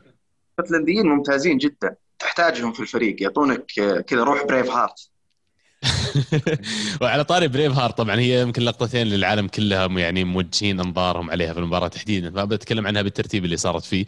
أول شيء لقطة البلنتي اللي على زي اللي بكسرة رعناء جدا من ديفنسون سانشيز. وناس كثير قاعدين يصيحون على الموضوع إنه مو بلنتي وغالبيتهم يشجعون سبيرز يعني. أدعوهم أول شيء إن يرجعون يشوفون اللقطة من جديد. ترى جاء قرشع أبو لقزي صح الكرة ضاعت وصح شاتها لكن ما تنبرش كذا أنت مو برايح الكرة أصلا. إيش قاعد تسوي يا سانشيز يعني؟ أنت أحد فيكم يشوف إنه مو بلنتي؟ كويس ما في اعتراض إلى إنه قاعد يصيح ترى هذا المأخوذ حقهم اللي بعطيه بصل بعد شوي معليش فضحت البصل وش النقطة الثانية طيب؟ النقطة الثانية موضوع الكرت الأحمر أيه. الكرت الأحمر يعني وفي نقطة شوية بتكلم عنها وما أدري يمكن حساس إني أجيبها بالطريقة هذه لكن بحاول إني أشرحها بأفضل طريقة أقدر في آه، خلينا نقول اللاعبين اللي يجون من دوريات معينة لهم نزعات معينة وكل كل دوري وكل جهة من العالم في نزعة معينة يتميز فيها اللاعب اللي يجي من المكان هذا.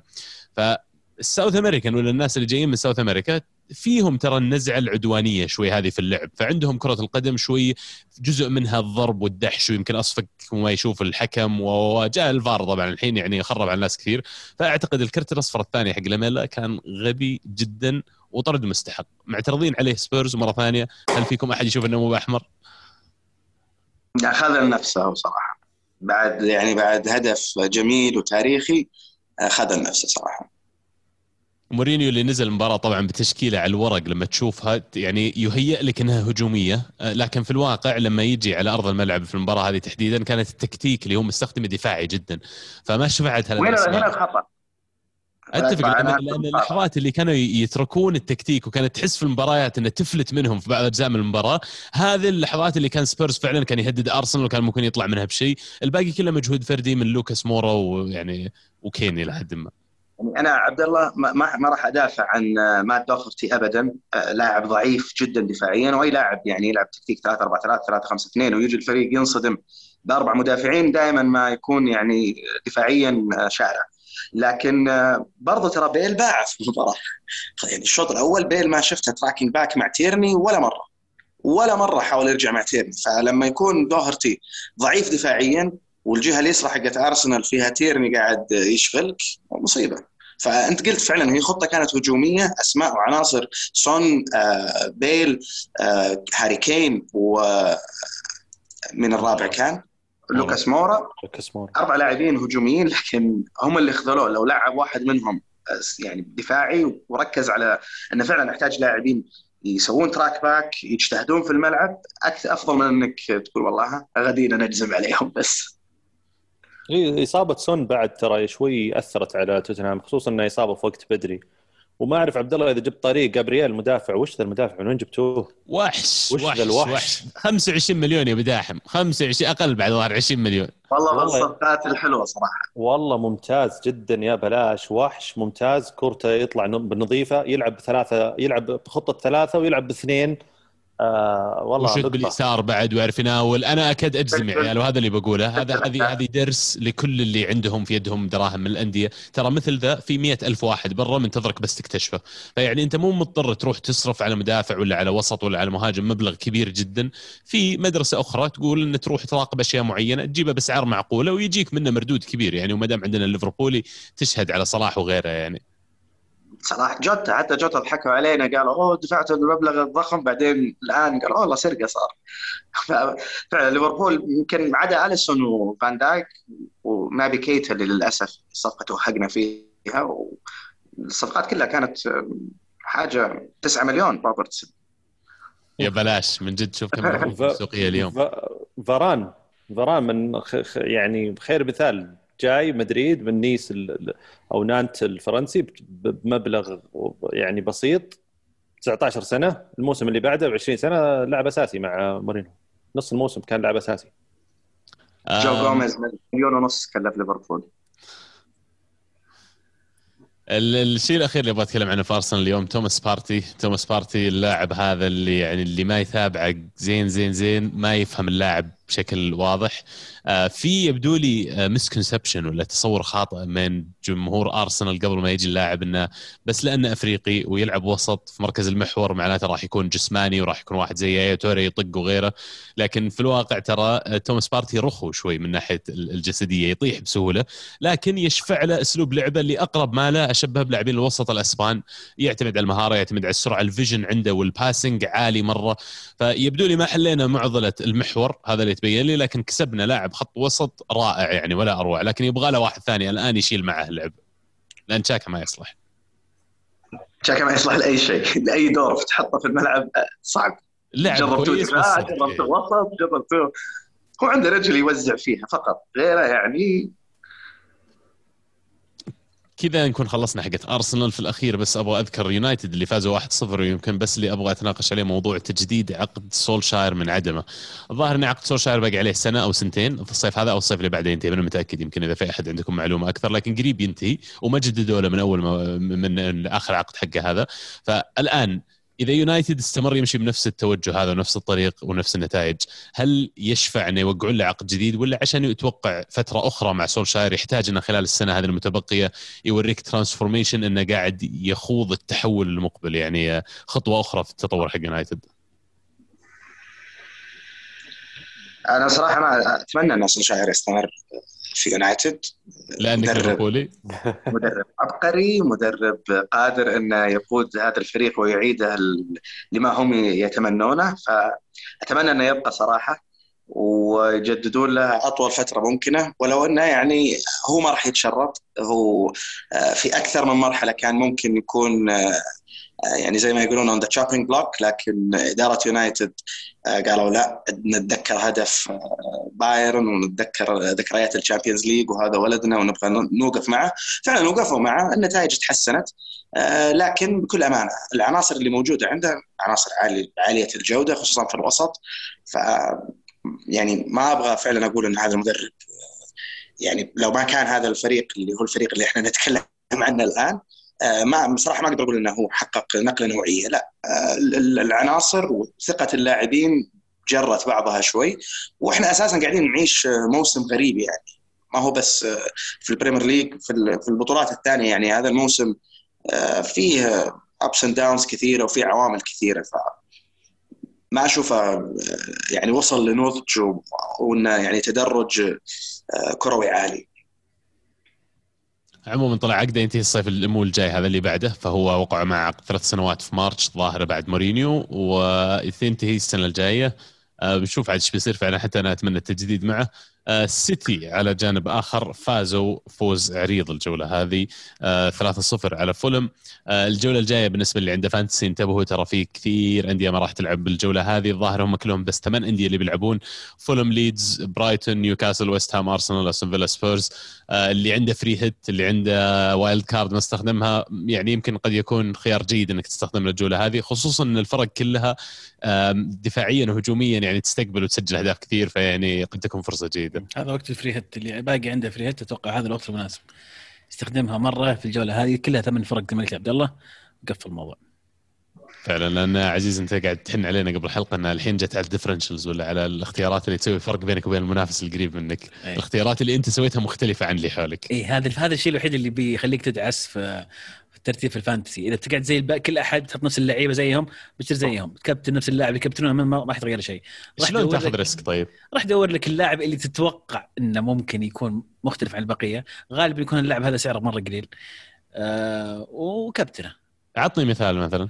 مثال أنا ما سويته لكنه كان المفروض نسويه. كان في بالي إني أنزل ايناتشو مهاجم آه، ليستر. كنت حاسس إن اللاعب متفجر وبيلعبون قدام شيفيلد ففريق دفاعيا سيء جدا.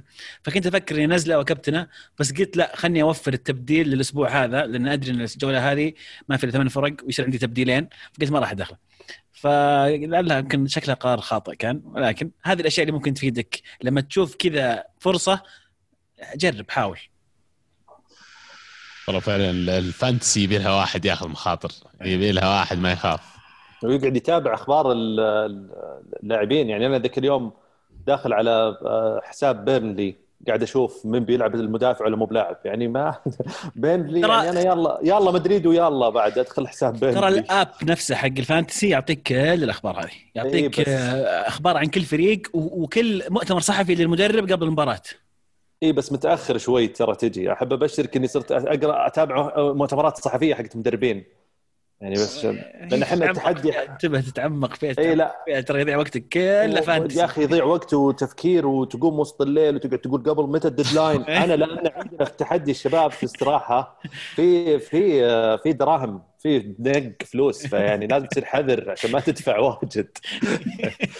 الله يستر. آه كذا نكون خلصنا ال Premier League وننتقل لإيطاليا. في إيطاليا خلوني أبدأ بالكئيب في البداية والموضوع اللي محزني. ميلان يخسر 1-0 أمام نابولي. آه طرد على ميلان في الدقائق الأخيرة ما فرقت تحصيل حاصل.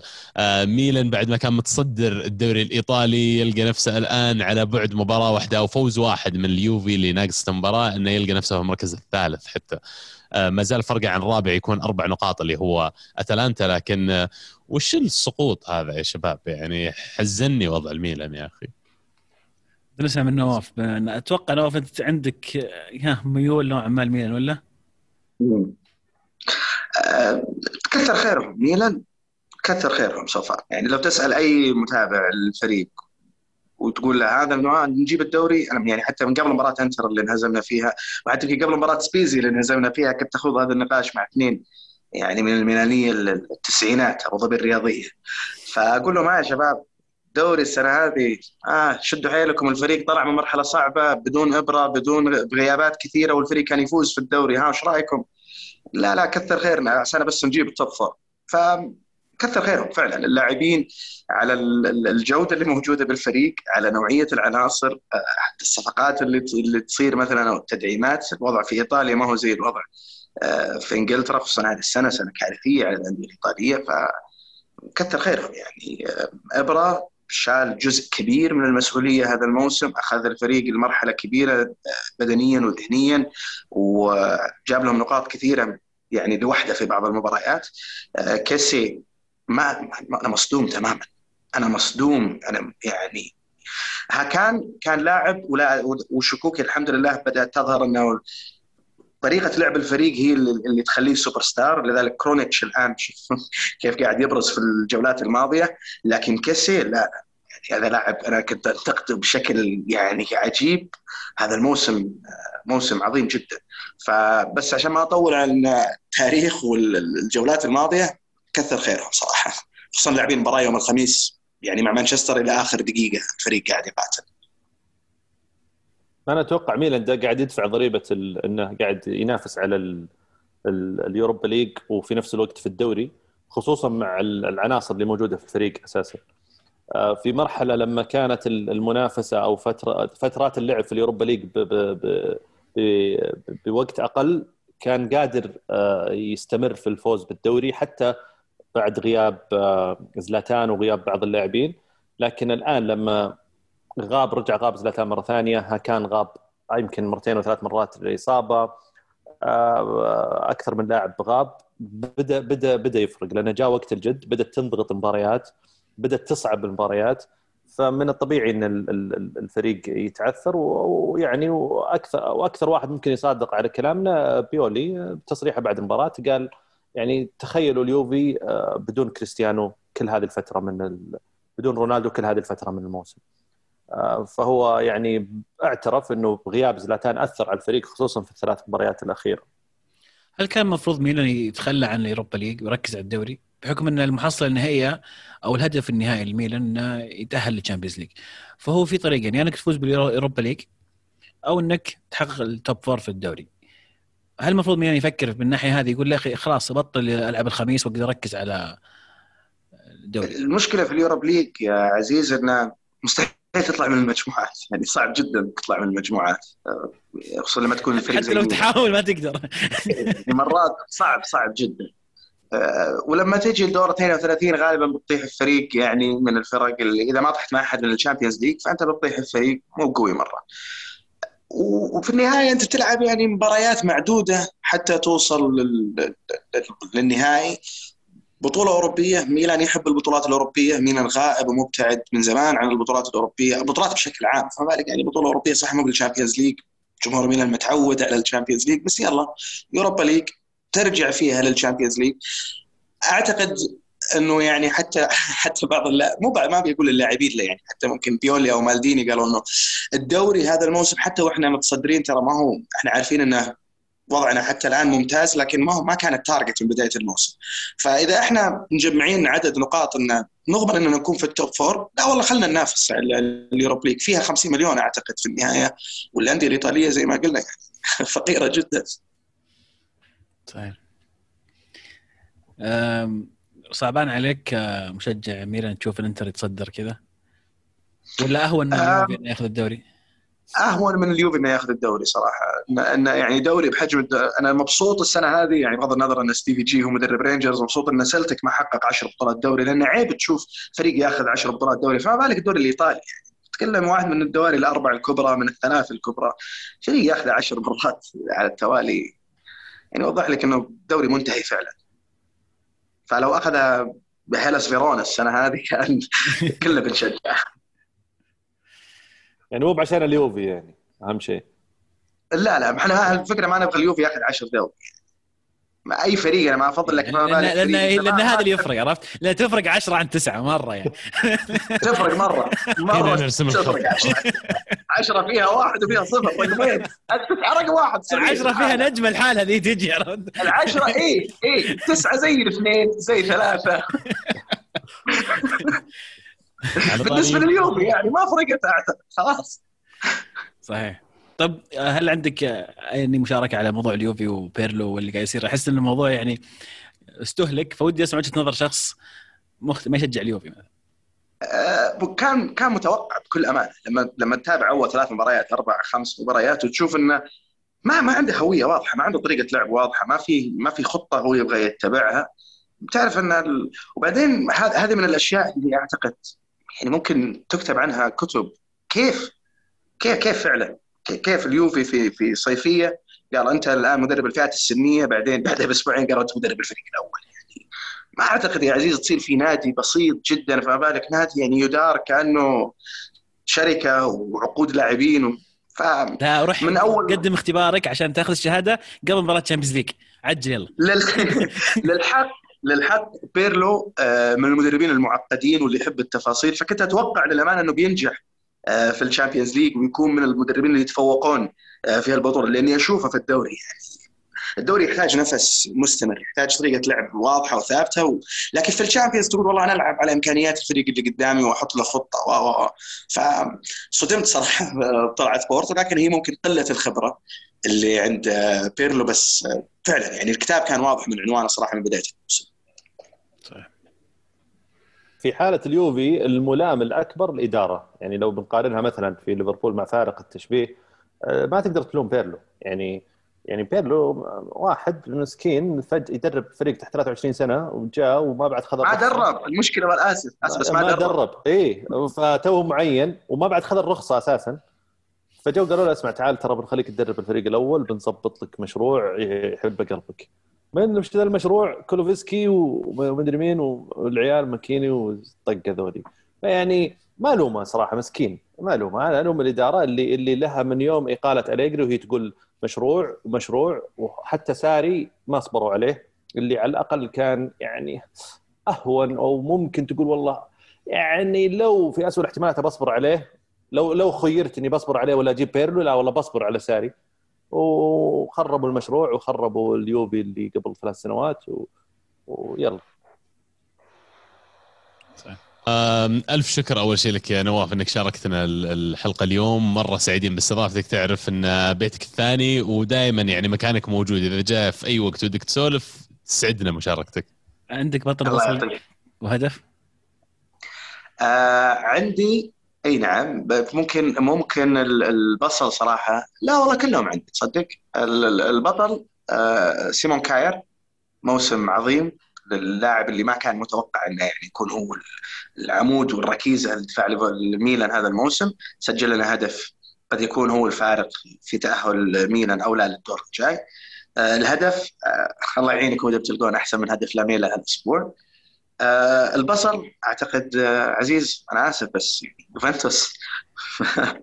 مستحق جدا ما بالعكس أتفق معك 100% أنا كنت محتار ما بين يعني اللوم اللي صار على رونالدو بسبه لقطة يعني كابيلو ما أدري ليش بس عند على هذه اللقطة. أو يكون تشيزني لأنه تسديدة من مكان بعيد جدا وما فيها ذيك القوة الكبيرة.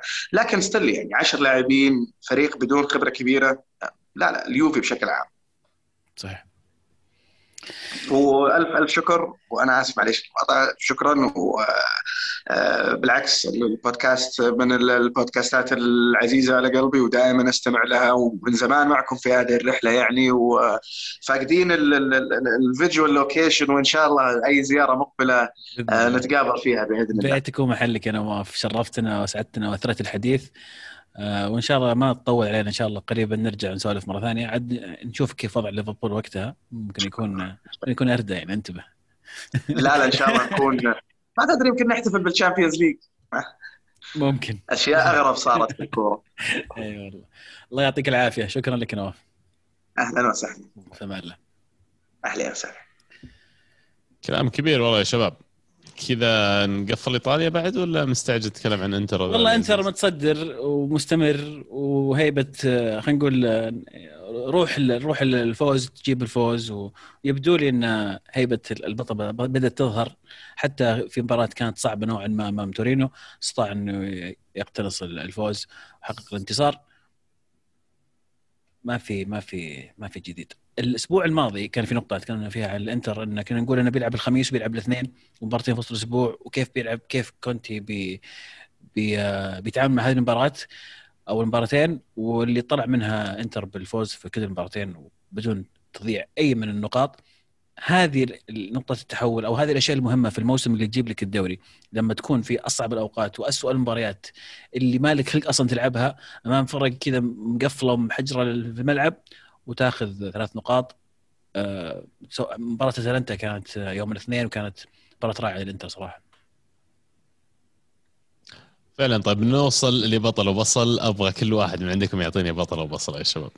مين يبغى يبدأ؟ اصبر إيه، دون إيه. سجل هاتريك دان سجل هاتريك. يعني أنا أنا أنا ماني فاهم اللي قاعد يتكلم عن إنه سكت المنتقدين وسكت المنتقدين أول شيء أول شيء أنا أتفق مع نواف قال كلمة مرة مهمة. رونالدو ما يلام على على خروج من بورتو. مو منطق إنك تلوم لاعب على خروج من هذا مو مقصر. هو ال- ال- ال- المشكلة أكبر بكثير. شيء ثاني هاتريك أمام شو اسمه شو اسمه كالياري ما ي... ما ي... ما يصلح كل شيء. أوه عاد perfect hat-trick perfect hat-trick يحسب لأنه perfect hat-trick يمين يسار بالراس. لكن ما يمسح ال- ال- خلاص أوه لا لا معليش هو زعل. لما يزعل رونالدو ترى يهترك. لا ما مو بكذا تقاس الأمور. هذا الفريق ماكل ماكل هاتريك السنة الماضية برضه من رونالدو وهدفين في في ديسمبر في نوفمبر. فيعني متعودين على أهداف رونالدو. فما أدري يعني ما لا نكبر الموضوع. ما هاتريك عادي يعني جدا. ولا ما ادري طلع عبد الرحمن عندك عندك شيء؟ بدك تقوله؟ لا لا والله بالعكس. لا أنا بس آه، أنت يوم قلت آه، نقطة إنه يعني رونالدو ما يلام على الخروج آه، من ال Champions League خلاص يعني يكفي رجعنيت اي رجعنيت لأن أصلا يعني بس خلاص متعودنا. ميسي ورونالدو اللي يصير بعد كل مباراة وبعد كل تعثر وبعد كل خروج متعودين. لكن رونالدو كان سيء في المباراة. لما لما تقول رونالدو كان سيء في المباراة فرق لما تقول رونالدو هو السبب. يعني في الأخير يعني هذه الكورة ال- ال- اليوفي الموسم اللي قبله والموسم اللي قبله برضه آه، خرج يعني من دور 16 يمكن آه، ودور الثمانيه برضه لكن يعني لعل الموسم القادم موسم أفضل ويعني ومشرق أكثر لليوفي. طيب آه. إيش فيك عبد بطل الله؟ وبصل أنا بس قلت. بطل وبصل وكرشتوني قلت يوفي لا، لا، يلا، يلا. يعني قلت ظنيت هذا البطل حقك يلا عزيز يلا ابدأ. أنا بالنسبة لي بطل اسبوعي إيهيناتشو مهاجم ليستر بالهاتريك الرائع أمام آه، شيفيلد. وعلى المستويات اللي قدمها مؤخرا آه، يعني غطى كثير على فاردي في ال- في التهديف. بصل الأسبوع بروسيا مونشنجلادباخ مو لأن اسبوعهم سيء لأن لهم ثمان مباريات سبع خسائر وتعادل.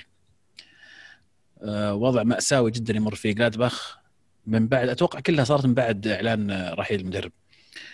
آه، هدف أسبوع هدف مكنيل لاعب بيرني على إيفرتون سحبه وآر 2 في الزاوية البعيدة. يجي. أحلى من هدف لاميلا صراحة يعني بس أقول لكم حلو. بلاتيلي أروح الأسبوع. بلاتيلي الأسبوع بلاتيلي الأسبوع. لاميلا اللي سجل هدف إيه، جميل. بعدين. انطرد. طريقة غبية جدا. بداحم طيب أنا بالنسبة لي آه، بطل الأسبوع اللي هو تشكيلة ال- ال- المنتخب الأسباني وممكن شوي نقول لويس إنريكي اللي آه، ضمت لاعبين شباب يمكن أربع إلى خمس لاعبين شباب استحقوا آه، إنهم يكونون ضمن قائمة المنتخب من بداية الموسم. الحارس سا- سانشيز حارس برايتون ما أدري إذا يمكن شفتوه أو لاحظتوه حارس ممتاز وأكثر من رائع وكان سبب في انتصارات برايتون أو أو حتى التعادل اللي حققه برايتون هذا الموسم. أنا شخصيا ما كنت أعرف إنه هو إسباني الصراحة بس لما شفته بعد أتوقع مباراة ليفربول ورحت بحثت عنه اكتشفت إنه إسباني ولا لعب في أي نادي إسباني أعتقد. آه، استدعي للمنتخب الإسباني بعمر 20 الحين أو 21 سنة آه، أول مرة. آه، برضو بيدرو بورو لاعب مانشستر سيتي معار إلى سبورتنج لشبونة. عندك ليوناردو اللي تكلمنا عنه هنا آه، كلاعب موهوب أسباني عمره 20 سنة معار من إشبيليا برضو إلى أيبار لاعب ممتاز فنان آه، من اللاعبين اليساريين اللي اللي تستمتعوا انت تشوفهم. فالقائمة عموما ال- ال- ال- ال- المدعمة بلاعبين الخبرة واللاعبين الشباب آه، عجبتني جدا وتستاهل بطل الأسبوع. بالنسبة لي بطل الأسبوع إيدن هازارد اللي ما مدانا أن نفرح ونستأنس برجعته اللي جاب لنا الإصابة الثانية وأحب أقول لكم عن عن عن إصابة هازارد المرة هذه راحت من تغيرت من العضلة الانكماشية إلى العضلة القطنية ف يعني العضلة القطنية هذه يعني يبغى لنا نبحث عنها ما ندري وش هي بس إنها هذه هذه أسماء إصابات هازارد اللي ما عمرنا قد سمعناها إلا مع هازارد. آه، هدف الأسبوع بالنسبة لي يعني بحاول دائما خلاص كل أسبوع بنجيب أهداف شاطحة مي مكرره ولا ولا ولا انشافت بشكل كثير. ففي هدف لاعب شختار تيتي البرازيلي الموهوب الصغير سجل هدف جميل بعد ما استلم الكرة من نص الملعب سحب بلاعبين آه، بشكل جميل وركنها باليسار في الزاوية البعيدة. فهدف اللي ما شافه يشوفه تيتي لاعب شختار قدام مين طيب؟ قدام فريق آه، أوكراني ثاني. إيه، بصدق والله. الله العظيم. يعني لا يعني مين مين في ال Europa League؟ في في الدوري الأوكراني. خلاص okay. نروح ندور. عبد الله آه، أنا بالنسبة لي بطل الأسبوع أرتيتا لنفس الأسباب اللي ذكرتها خلال الحلقة. جيه أوباميانج متأخر المباراة وبعدين ما يلعب بالطريقة هذه ويفوز برضه في المباراة. هذا يحكم قبضته على المشروع بشكل كامل وعشان كذا أنا متفائل كثير إن شاء الله باللي جاي. بصل الأسبوع آه، شيفيلد اللي لقموا خمس أهداف. خمس صفر يعني ولو كان ضد آه، ليستر بس إيش قاعد تسوون يا عيال؟ خمسة يعني الفريق اللي يلقم خمسة أنا في my book على الأقل هذا فريق ما جاي يلعب كورة. فريق ما أدري إيش سوى. هدف الأسبوع هدف زي ما قال نواف هدف لميلا. آه، أعترف فعلا هدف ولا أروع الربونه مو أول مرة يسويها لميلا كذا مرة يسويها. آه، هو طبعا weak star weak foot 1 star ولا 2 star عشان كذا كان لازم يشوتها باليسار. وبلتلي الأسبوع بعد يستاهل نفسه لميلا. نوصل ل mention الحلقة عزيز أو mention الكورة معنا؟ mention الكورة معنا مدري mention الحلقة هو mention المهم. آه رايتو يقول بما أن عزيز يقول لنا مستوى الرقم تسعة ممتاز فلماذا يريد مشجعو اليوفي بيع ديبالا الممتاز والمنقذ؟ وهو لعب مواسم جيدة مع فريق إلا هذا الموسم. موسم واحد ولم يتحملوا سوء ديبالا ويطلبون بيعه. مشجعون الذين يشاهدون الموسم كامل لديهم نظرة أعمق ممن يشاهد النتيجة. يعني ما أدري من وين أبدأ صراحة. بس يعني مثلا ديبالا ديبالا مو موسم واحد سيء. أه ديبالا ما لقى نفسه في الفريق. ما لقى نفسه في خانة مناسبة. بالذات من جهة رونالدو ما عجز يلقى طريقة لعب مناسبة تناسب ديبالا. ف يعني مو بالأغلب شيء يبون بيع ديبالا لكن في نسبة. أتوقع الشيئين مختلفين. لاعب يلعب في مدريد من مدري كم سنة وشايل الفريق الموسم هذا على ظهره. عشان كذا أقول إنه أنا ممتاز فقط يعني. ما مو بأكثر من كذا. بما إن ما عندكم بديل بعد يا مدريدية فيعني انصح ان تخلون هذا لا يجيكم شيء اردى منه. وهذا هازارد أكبر مثال. عبد الله يقول بطل الأسبوع ماجواير المظلوم وشو؟ بصل الأسبوع السارق اللي سرق بيت دي ماريا. هدف الأسبوع والموسم لميلا على أرسنال بلتلي الأسبوع لميلا. شكرا يا عبد الله. ماشي معنا. كلام كبير. آه، طبعا دي ماريا جدد آه، عقده مع PSG وانسرق بيته. كمكافأة يعني. يعطوه من هنا ويسحبوا من هنا. سبحان الحدث الحدث غريب اللي صار وسط المباراة ما أدري إذا شفتوه ولا لا.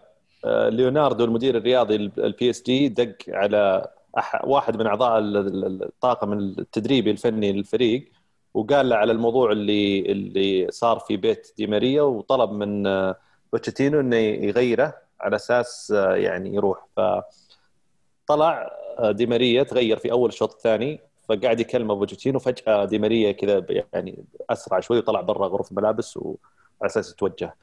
بالمقابل ماركينوس في نفس انسرق بيته برضه في نفس الوقت اللي كان منسرق في بيت دي ماريا بس ما استدعوا آه، ماركينوس ولا طلبوا منه إنه يطلع وكذا لأن أعتقد إنه كان في شكوك عن إن عائلة دي ماريا موجودة في البيت وإنه طلعت أخبار إنه مو موجودين فقدوا كأخبار انهم اختطفوا من هذا الكلام فالوضع الحالة غريبة صارت وسط المباراة. ابرا يقول برأيكم من المدرب اللي انتهت فترته مع فريقه ولازم يمشي نهاية الموسم؟ بغض النظر عن المنجز اللي حققه ومو شرط يكون من فريق جماهيري أو كبير. اذكروا اثنين. اثنين؟ إيه. كريس وايلدر وش اسمه حق الماخذ حق سبيرز وأتلتي وكثير كثير. و حق سبيرز وحق أتلتي. أتلتي سيميوني ومورينيو. الله الله الله الله وبعد بعد باقي اصبر وزيدان اصبر زيدان بيد يحولون عليه اذا المدريدية. عقب ما يطلعون بنزيما بيحولون على زيدان. وقل أصبر انت فهمت سؤاله. أصبر أصبر. أنت فهمت سؤاله؟ أنا فاهم سؤاله بس لافين علي؟ على فنجر ذيك السنين أنا ما نسيت ترى أنا دخل ما دخل فنجر. أنت قلبت على أنت فنجر أنت أنا ما قلبت- على فنجر. أنتم خليتوني أقلب على فنجر أنتم قاعدين آه، تلعبون إيه، علي وغسلتوا سبحان مخي لين قلبت عليه هذا اللي صار. فمعليش هذا المدربين هذول كلهم قاعدين يقدمون أقل من فنجر الحين. عبد الرحمن تفضل. هو ب- هو سؤال يقول الرجال انه ومن من المدربين اللي نحس إنه وقتهم خلص إيه. آه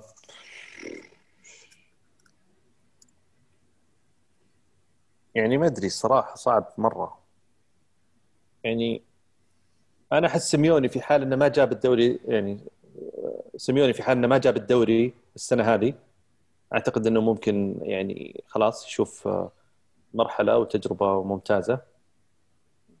قاعد أفكر أنا في كنت في الدوري الإنجليزي جاء في بالي حق آه، شو اسمه حق شيفيلد بس إنه طلع قالوه وايلدر اي وايلدر خلاص ماشي. مو آه، ما ما. أتوقع ما, ما قالوا رسميا أتوقع إنه في كلام كثير إنه خلاص نهاية الموسم هذا بيمشي.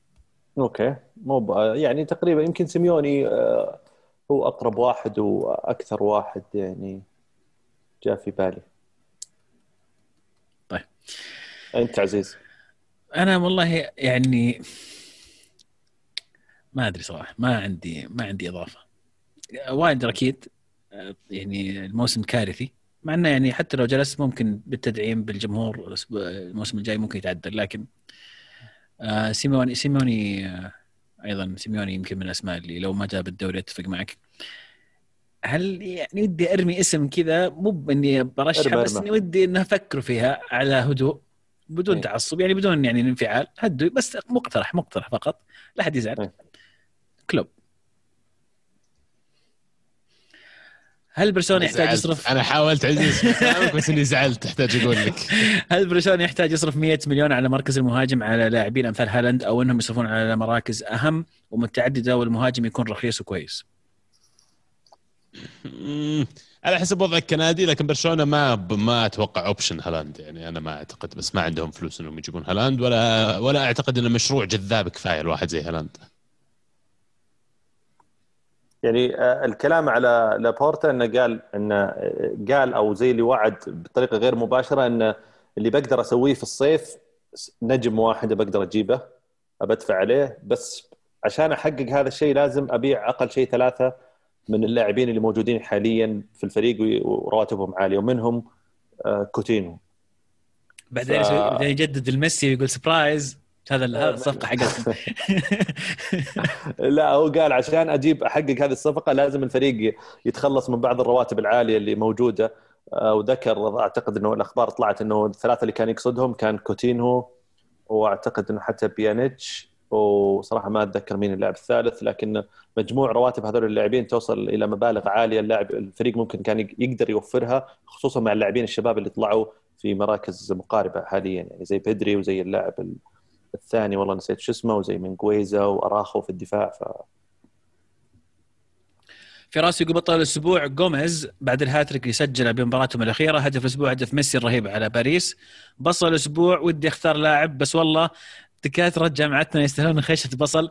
صحيح ما لهم علاقة بس والله يعني ودي نعطيهم بصل. عسى ما يسمعونا بس. أكد لك يتابعونا أكد لك.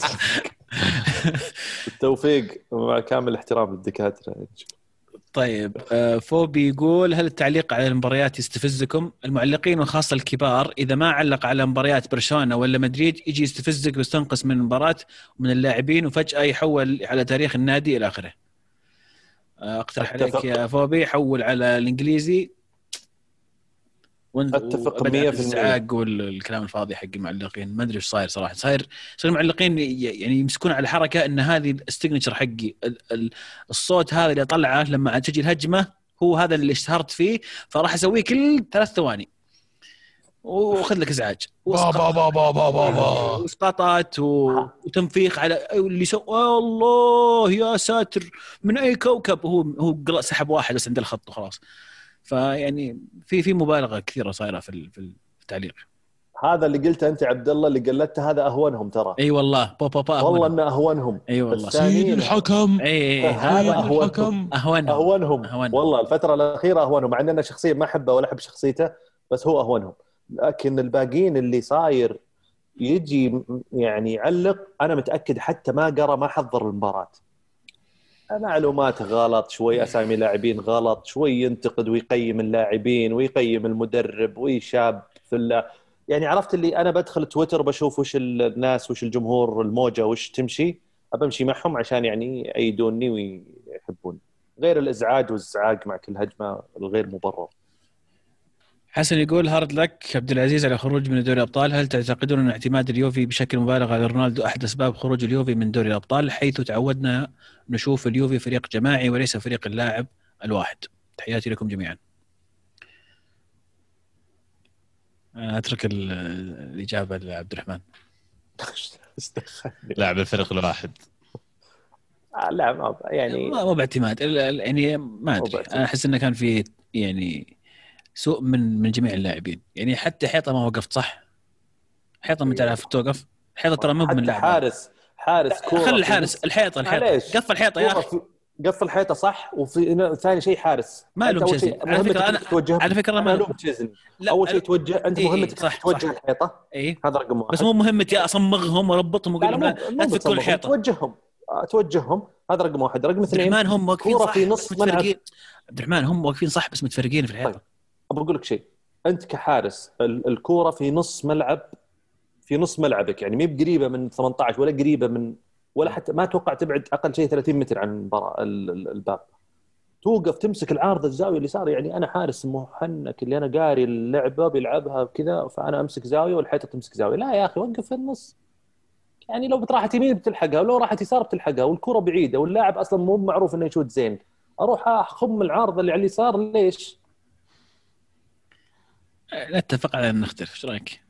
ب- صح أكيد. طيب أم أتش يقول ودي أقول إني ضد عودة كريستيانو للريال لأنها غير منطقية. هذا على افتراض إنها حقيقه حقيقة. أيضا أحب أبارك لأبو عابد الفوز بالدربي بطل أسبوع فيتو على إبداعه مباراة الوحدة. بصل الأسبوع أنا وهدف الأسبوع هدف لميلا ليش بصل يا أم نسينا موضوع مهم أخبار انه تخص مدريد أخبار جايك جايك جايك ال- رونالدو. إيه. أنا ودي أسمعكم أنتم صراحة. أنا كلام فاضي. أنا ودي أسمعكم ما له. أي مصدر من طيب. الصحة وكلام جرايد وناس طفشانة.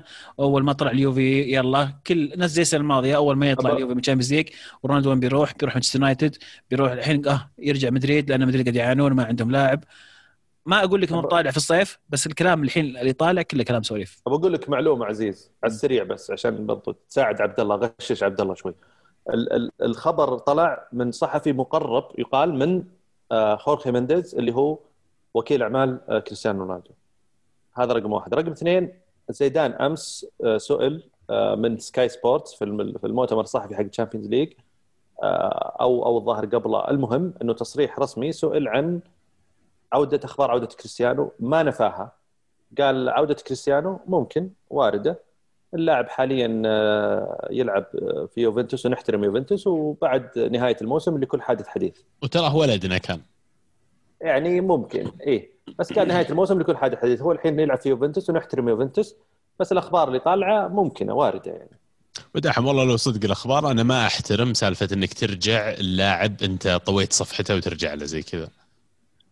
يعني ما في في العالم إلا ذا يوم إنك رجعت له. راح جيب لك هذا هالاند ومبابي وألف واحد صغير تحت ال 25 سنة ينتظرك تجي تلقطه حتى تحت 27 فليش تروح تجيب لك واحد؟ خلاص خاض وقته مع الفريق حقق اللي بيحققه.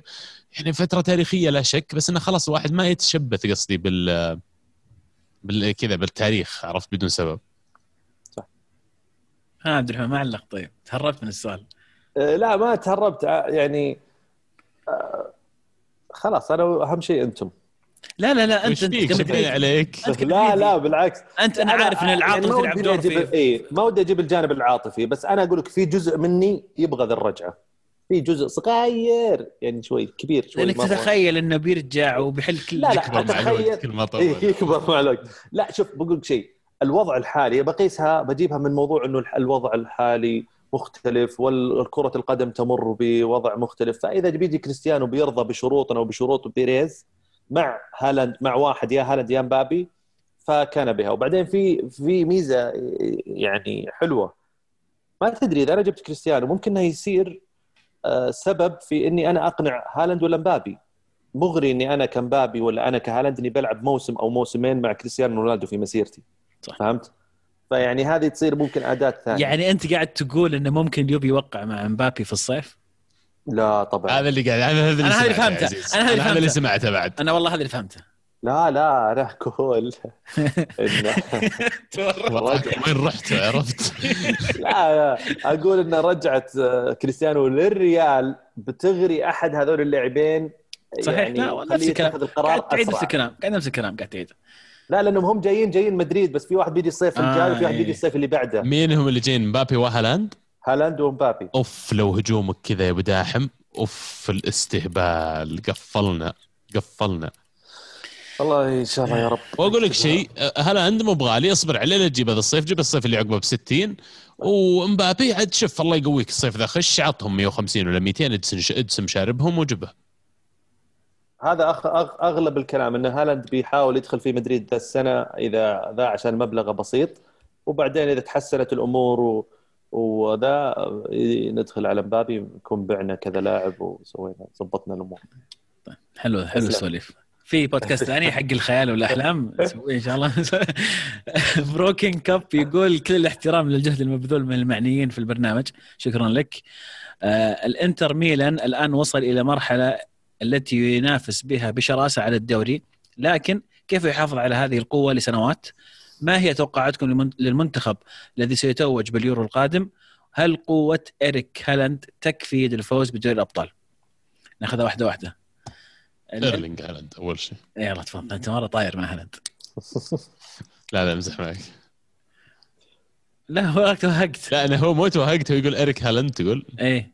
قلت إيرلينج هالاند هذا أول إيه، شيء. أوكي إيه، صحيح. اسلم. آه أحس يقول نبدأ فيه يعني لا لا هذا هذا هذا أول نقطة طيب عندي. أوكي. كيف يحافظ الإنتر على هذا الشيء للسنوات؟ أول شيء أول شيء يسويه الإنتر لازم يفوز بالدوري السنة هذه.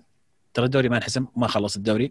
ف يعني إذا ما فزت السنة هذه ما راح يتغير ولا شيء.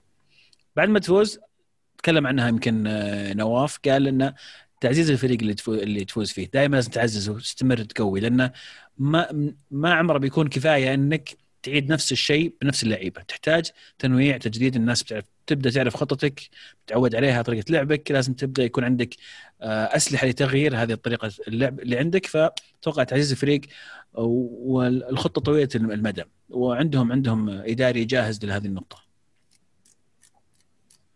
قفلنا على الموضوع. أنا آه. لو بضيف بالسريع بس إيه. نفس آه، إضافة إلى كلامك عزيز آه، أنا شخصيا ما في حال حقق إنتر الدوري ما أتوقع إن كونتي يقعد. آه، ف آه، أقول إنه يحسنون اختيار المدرب اللي ما بعد آه، كونتي يعني يحاولون يختارون مدرب يقعد يمشي تقريبا على نفس النهج يستمر على نفس الفريق اللي اللي خلينا نقول صنع كونتي الموسم هذا. من المنتخب اللي بيجيب اليورو؟ أنا أقول فرنسا. أقرب. فريق صعب إني أختلف معك صراحة. بالذات إنهم استقرار بطل كأس العالم. عناصر ويتوهق كل مرة يجيب يستدعي ما يدري يستدعي ذا ولا ذا. 14 ظهير يسار. كلهم assist plus plus 10 والله آه ثيو هرنانديز آه لوكدين آه مندي. حقنا مندي حق السيتي. اثنين مندي. اثنين مندي. حبتين مندي. إيه. وحتى الظاهر يمين عندهم عندهم خيارات يعني يعني يعني يمين شوي أضعف بس إنها جيدة. يعني بافارد آه ما أدري من الثاني حق بايرن ميونخ قلوب دفاع طب وتخير وسوي اللي تبي. وين؟ مو طبيعي قوة ال- العناصر. ايرلينج هالاند يا عبد الله. إيش فيه؟ هل قوته تكفي للفوز بدوري الأبطال؟ هل ممكن لا هل ممكن يحقق دوري الابطال مع دورتموند؟ ما أعتقد يعني ولا هو منطقي ذا الكلام. لا نطير بالعجة. ترى الحين إحنا كلنا طايرين مستانسين لأن قاعدين يفوزون وطبيعي ذا الشيء. لكن يعني نكون واقعيين ومنطقيين شوي بس في التوقع إن تبيه يسوي كري ياخذ ال Champions League صعب. فريقه بعيد كل البعد اللي ضحكني في واحدة من اللقطات هالاند واقف يهاوش رويس عرفت؟ يقول له ما أدري إيش افتح من هنا وافتح لي من هنا ويأشر ورويس عرفت؟ يدربي براسه خلاص كذا يسمع الكلام. يعني فقال لي هذا أكثر من أي شيء ثاني أحتاج أعرفه عن اللاعب. إذا واحد زي رويس محترمك زي كذا قاعد تكفر فوق راسه ومو قايل لك شيء. يعني أنت في الغالب عندك شيء إحنا ما نشوفه أنت فنان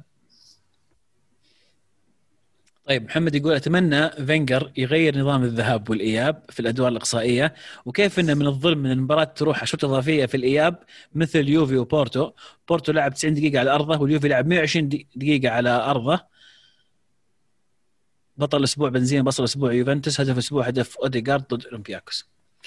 حلو الهدف. يضيف على النقطة بس نقطة. ان, إن الهدف يحسب هدفين حتى في بعد الإضافية. أتوقع إن هذه ما فيها ما فيها عدل صراحة. كيف الهدف هدفين قصدك؟ يعني هدف بورتو اللي سجلوه في الشوط الإضافية احتسب هدفين. مشى عليه نفس نظام الذهاب والإياب. مع أنه في... كان ما كانت كذا هي ترى. إي ما كانت كذا. إي بس في ال في Champions League. هي إيه. يعني آه، آه، أنا ما أدري أنا توني كنت بقول على موضوع العدل ومو عدل. هي هي في الأخير آه، يعني advantage و disadvantage يعني آه، انت طيب، أنت ال advantage تعطيني تعطي ال- اللي متصدر advantage أو يا افضليه سلام عليك. انه يلعب الإياب في أرضه لكنك يا سلام. تعطيه- بت... disadvantage بأنك إذا أي هدف يجي عليك لمدة 120 دقيقة تراه هدف هدفين. اي إي، فأنت يا استقعاد يا- اسمه الصراحه المفروض إيه، أن استقعاد 30 صراحة، دقيقة الأخيرة لأن 30 أنت دقيقة تتحمل. الاضافيه المفروض تكون تعتبر أرض محايدة ما عاد فيها هدف هدفين أنت تتحمل أنت تتحمل يا صاحب الأرض إنك وصلت المباراة للأشواط الإضافية. هي. هي هي هنا هنا الأدفانتج والديس أدفانتج إن أنت عندك 90 وعندك 90 يعني ما يتعدى 90 في المباراة الثانية اللي هي تعتبر على أرضك هذه أنت تتحملها لأنك أنت أخذت ميزة إنك قاعد تلعب على أرضك في المباراة الثانية فبالتالي تتحمل هذه. أنا بالنسبة لي يعني مباراة جديدة تصير في الأشواط الإضافية يعني ممكن إنها هذا هم يجون في النص ويسو- ويسوون آه، القرعة من جديد بين الشوط إيه إيه. بداية الشوط الأول. فيعني مباراه جديدة. المفروض إنها تكون مستقلة ما فيها مباراه هدف جديدة صح. يعني المهم بطل الأسبوع آه، من أبو ديالا يقول هالاند على المستويات اللي يقدمها والحرب الباردة بين الأندية اللي تطلب ودة؟ بصل الأسبوع رونالدو واحتفاليته المبالغ فيها امام صاحب الترتيب السابع عشر كالياري رغم إنه قبل أيام كان أسوأ لاعب ضد بورتو هدف الأسبوع هدف ميسي أمام باريس رغم إنه لا يسمن ولا يغني من جوع. أحمد يقول مساء الخير يا أصدقاء. شخصية البطل تكونت لدى الفريق الأزرق ولكن الضغط عليهم أكبر من اليوفي. لذلك الدوري لا زال في أرض الملعب. بطل الأسبوع بورتو اللي استطاع بتسع لاعبين الخروج بطاقة التأهل. بصل الشهر سيميوني اللي يضي- يضيع فرصة الفوز بالدوري بعد تعافي البرسا والريال. هدف أسبوع لميلا سعود يقول غياب عبد الله ديكوري أثر بشكل كبير على الوسط. لو كان موجود في مباراة تشيلسي أو مباراة بيرنلي متأكد أن النتائج ستختلف. إذا طال غياب ديكوري سينتهي الحلم الأوروبي. طبعا سعود مشجع لإيفرتون. آه، مشعل يقول باعتقادي أفضل وجهة لكريستيانو رونالدو حاليا هو باريس سان جيرمان باريس فريق أقرب من السابق لحلم الأبطال ورونالدو بحاجة لنهاية ممتازة اوروبيا. مشاركة أخيرة من المهندس بدر يقول هل تتوقعون سبب أخبار عودة كريستيانو هو لتخفيف الهجوم اللي جاه على الخروج من الأبطال؟ بطل أسبوع أرسنال بصل أسبوع حكم مباراة الريال معقولة 21 جولة ولا بلنتي يحسب لنا. الهدف بغيت أختار هدف بنزيما الثاني لأنه برجله الضعيفة بس بقول لميلا بين قوسين آسف عبد الله ما درى إن عبد الله مختار. آه بس والله هذا المشاركات اللي معنا. ردا على مهندس آه، بدر. إيه.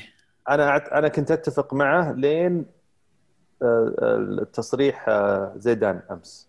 يعني كنت أعتقد إنه مو ما, ما هي مرتبطة بخروجه وذا ولكنها كانت أخبار يعني زي أخبار دائما أو أخبار صيف على قولتهم. بس بعد تصريح الصحفي القريب من هورخي مندز وبعد تصريح زيدان عن إن كل شيء وارد خلى الموضوع يعني يصير كأنه فعليا في كلام وفي آه، أخبار عن الرجعة.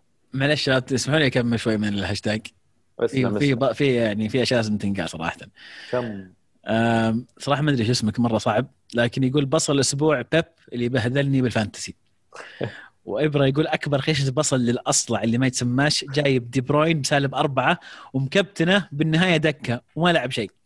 البطل بنزيما انقذنا من خسارة وأداء أسطوري ولا عزاء على فينيسيوس اللي عكس البشر اللي عكس البشر كل موسم يصير أخس من اللي قبله. واضح إن جوارديولا يا عبد الله لعب بالعالم. مستقعد لهم استقعاد يا رجال بات اللي يطقطق عليهم أتوقع يشوف إيش بيلعبون. أكثر شيء أكثر لاعب جابوه وبعدين يقعد دكه صدق. أنا أنا قلت للعيال إذا تبي تضمن لاعب من السيتي لا, لا تشتري إلا ادرسون إذا أنت تبي واحد يلعب وتبي clean sheet والله في واحد من العيال عنده مدافعين وكل مباراة يلعبون وكل مباراة يسجلون. أنا عندي أنا عندي مو معقول. ستو... أنا عندي ستونز وكانسيلو وكلهم هذا لا لا خل كانسلو سجل. خل كانسلو أكثر لاعب يلعب دياز. دياز زي هين إيه. بس بس مباراتين قبل مباراتين ما لعب الظاهر بعد. إيه ما يلعب بس لما يلعب يسجل.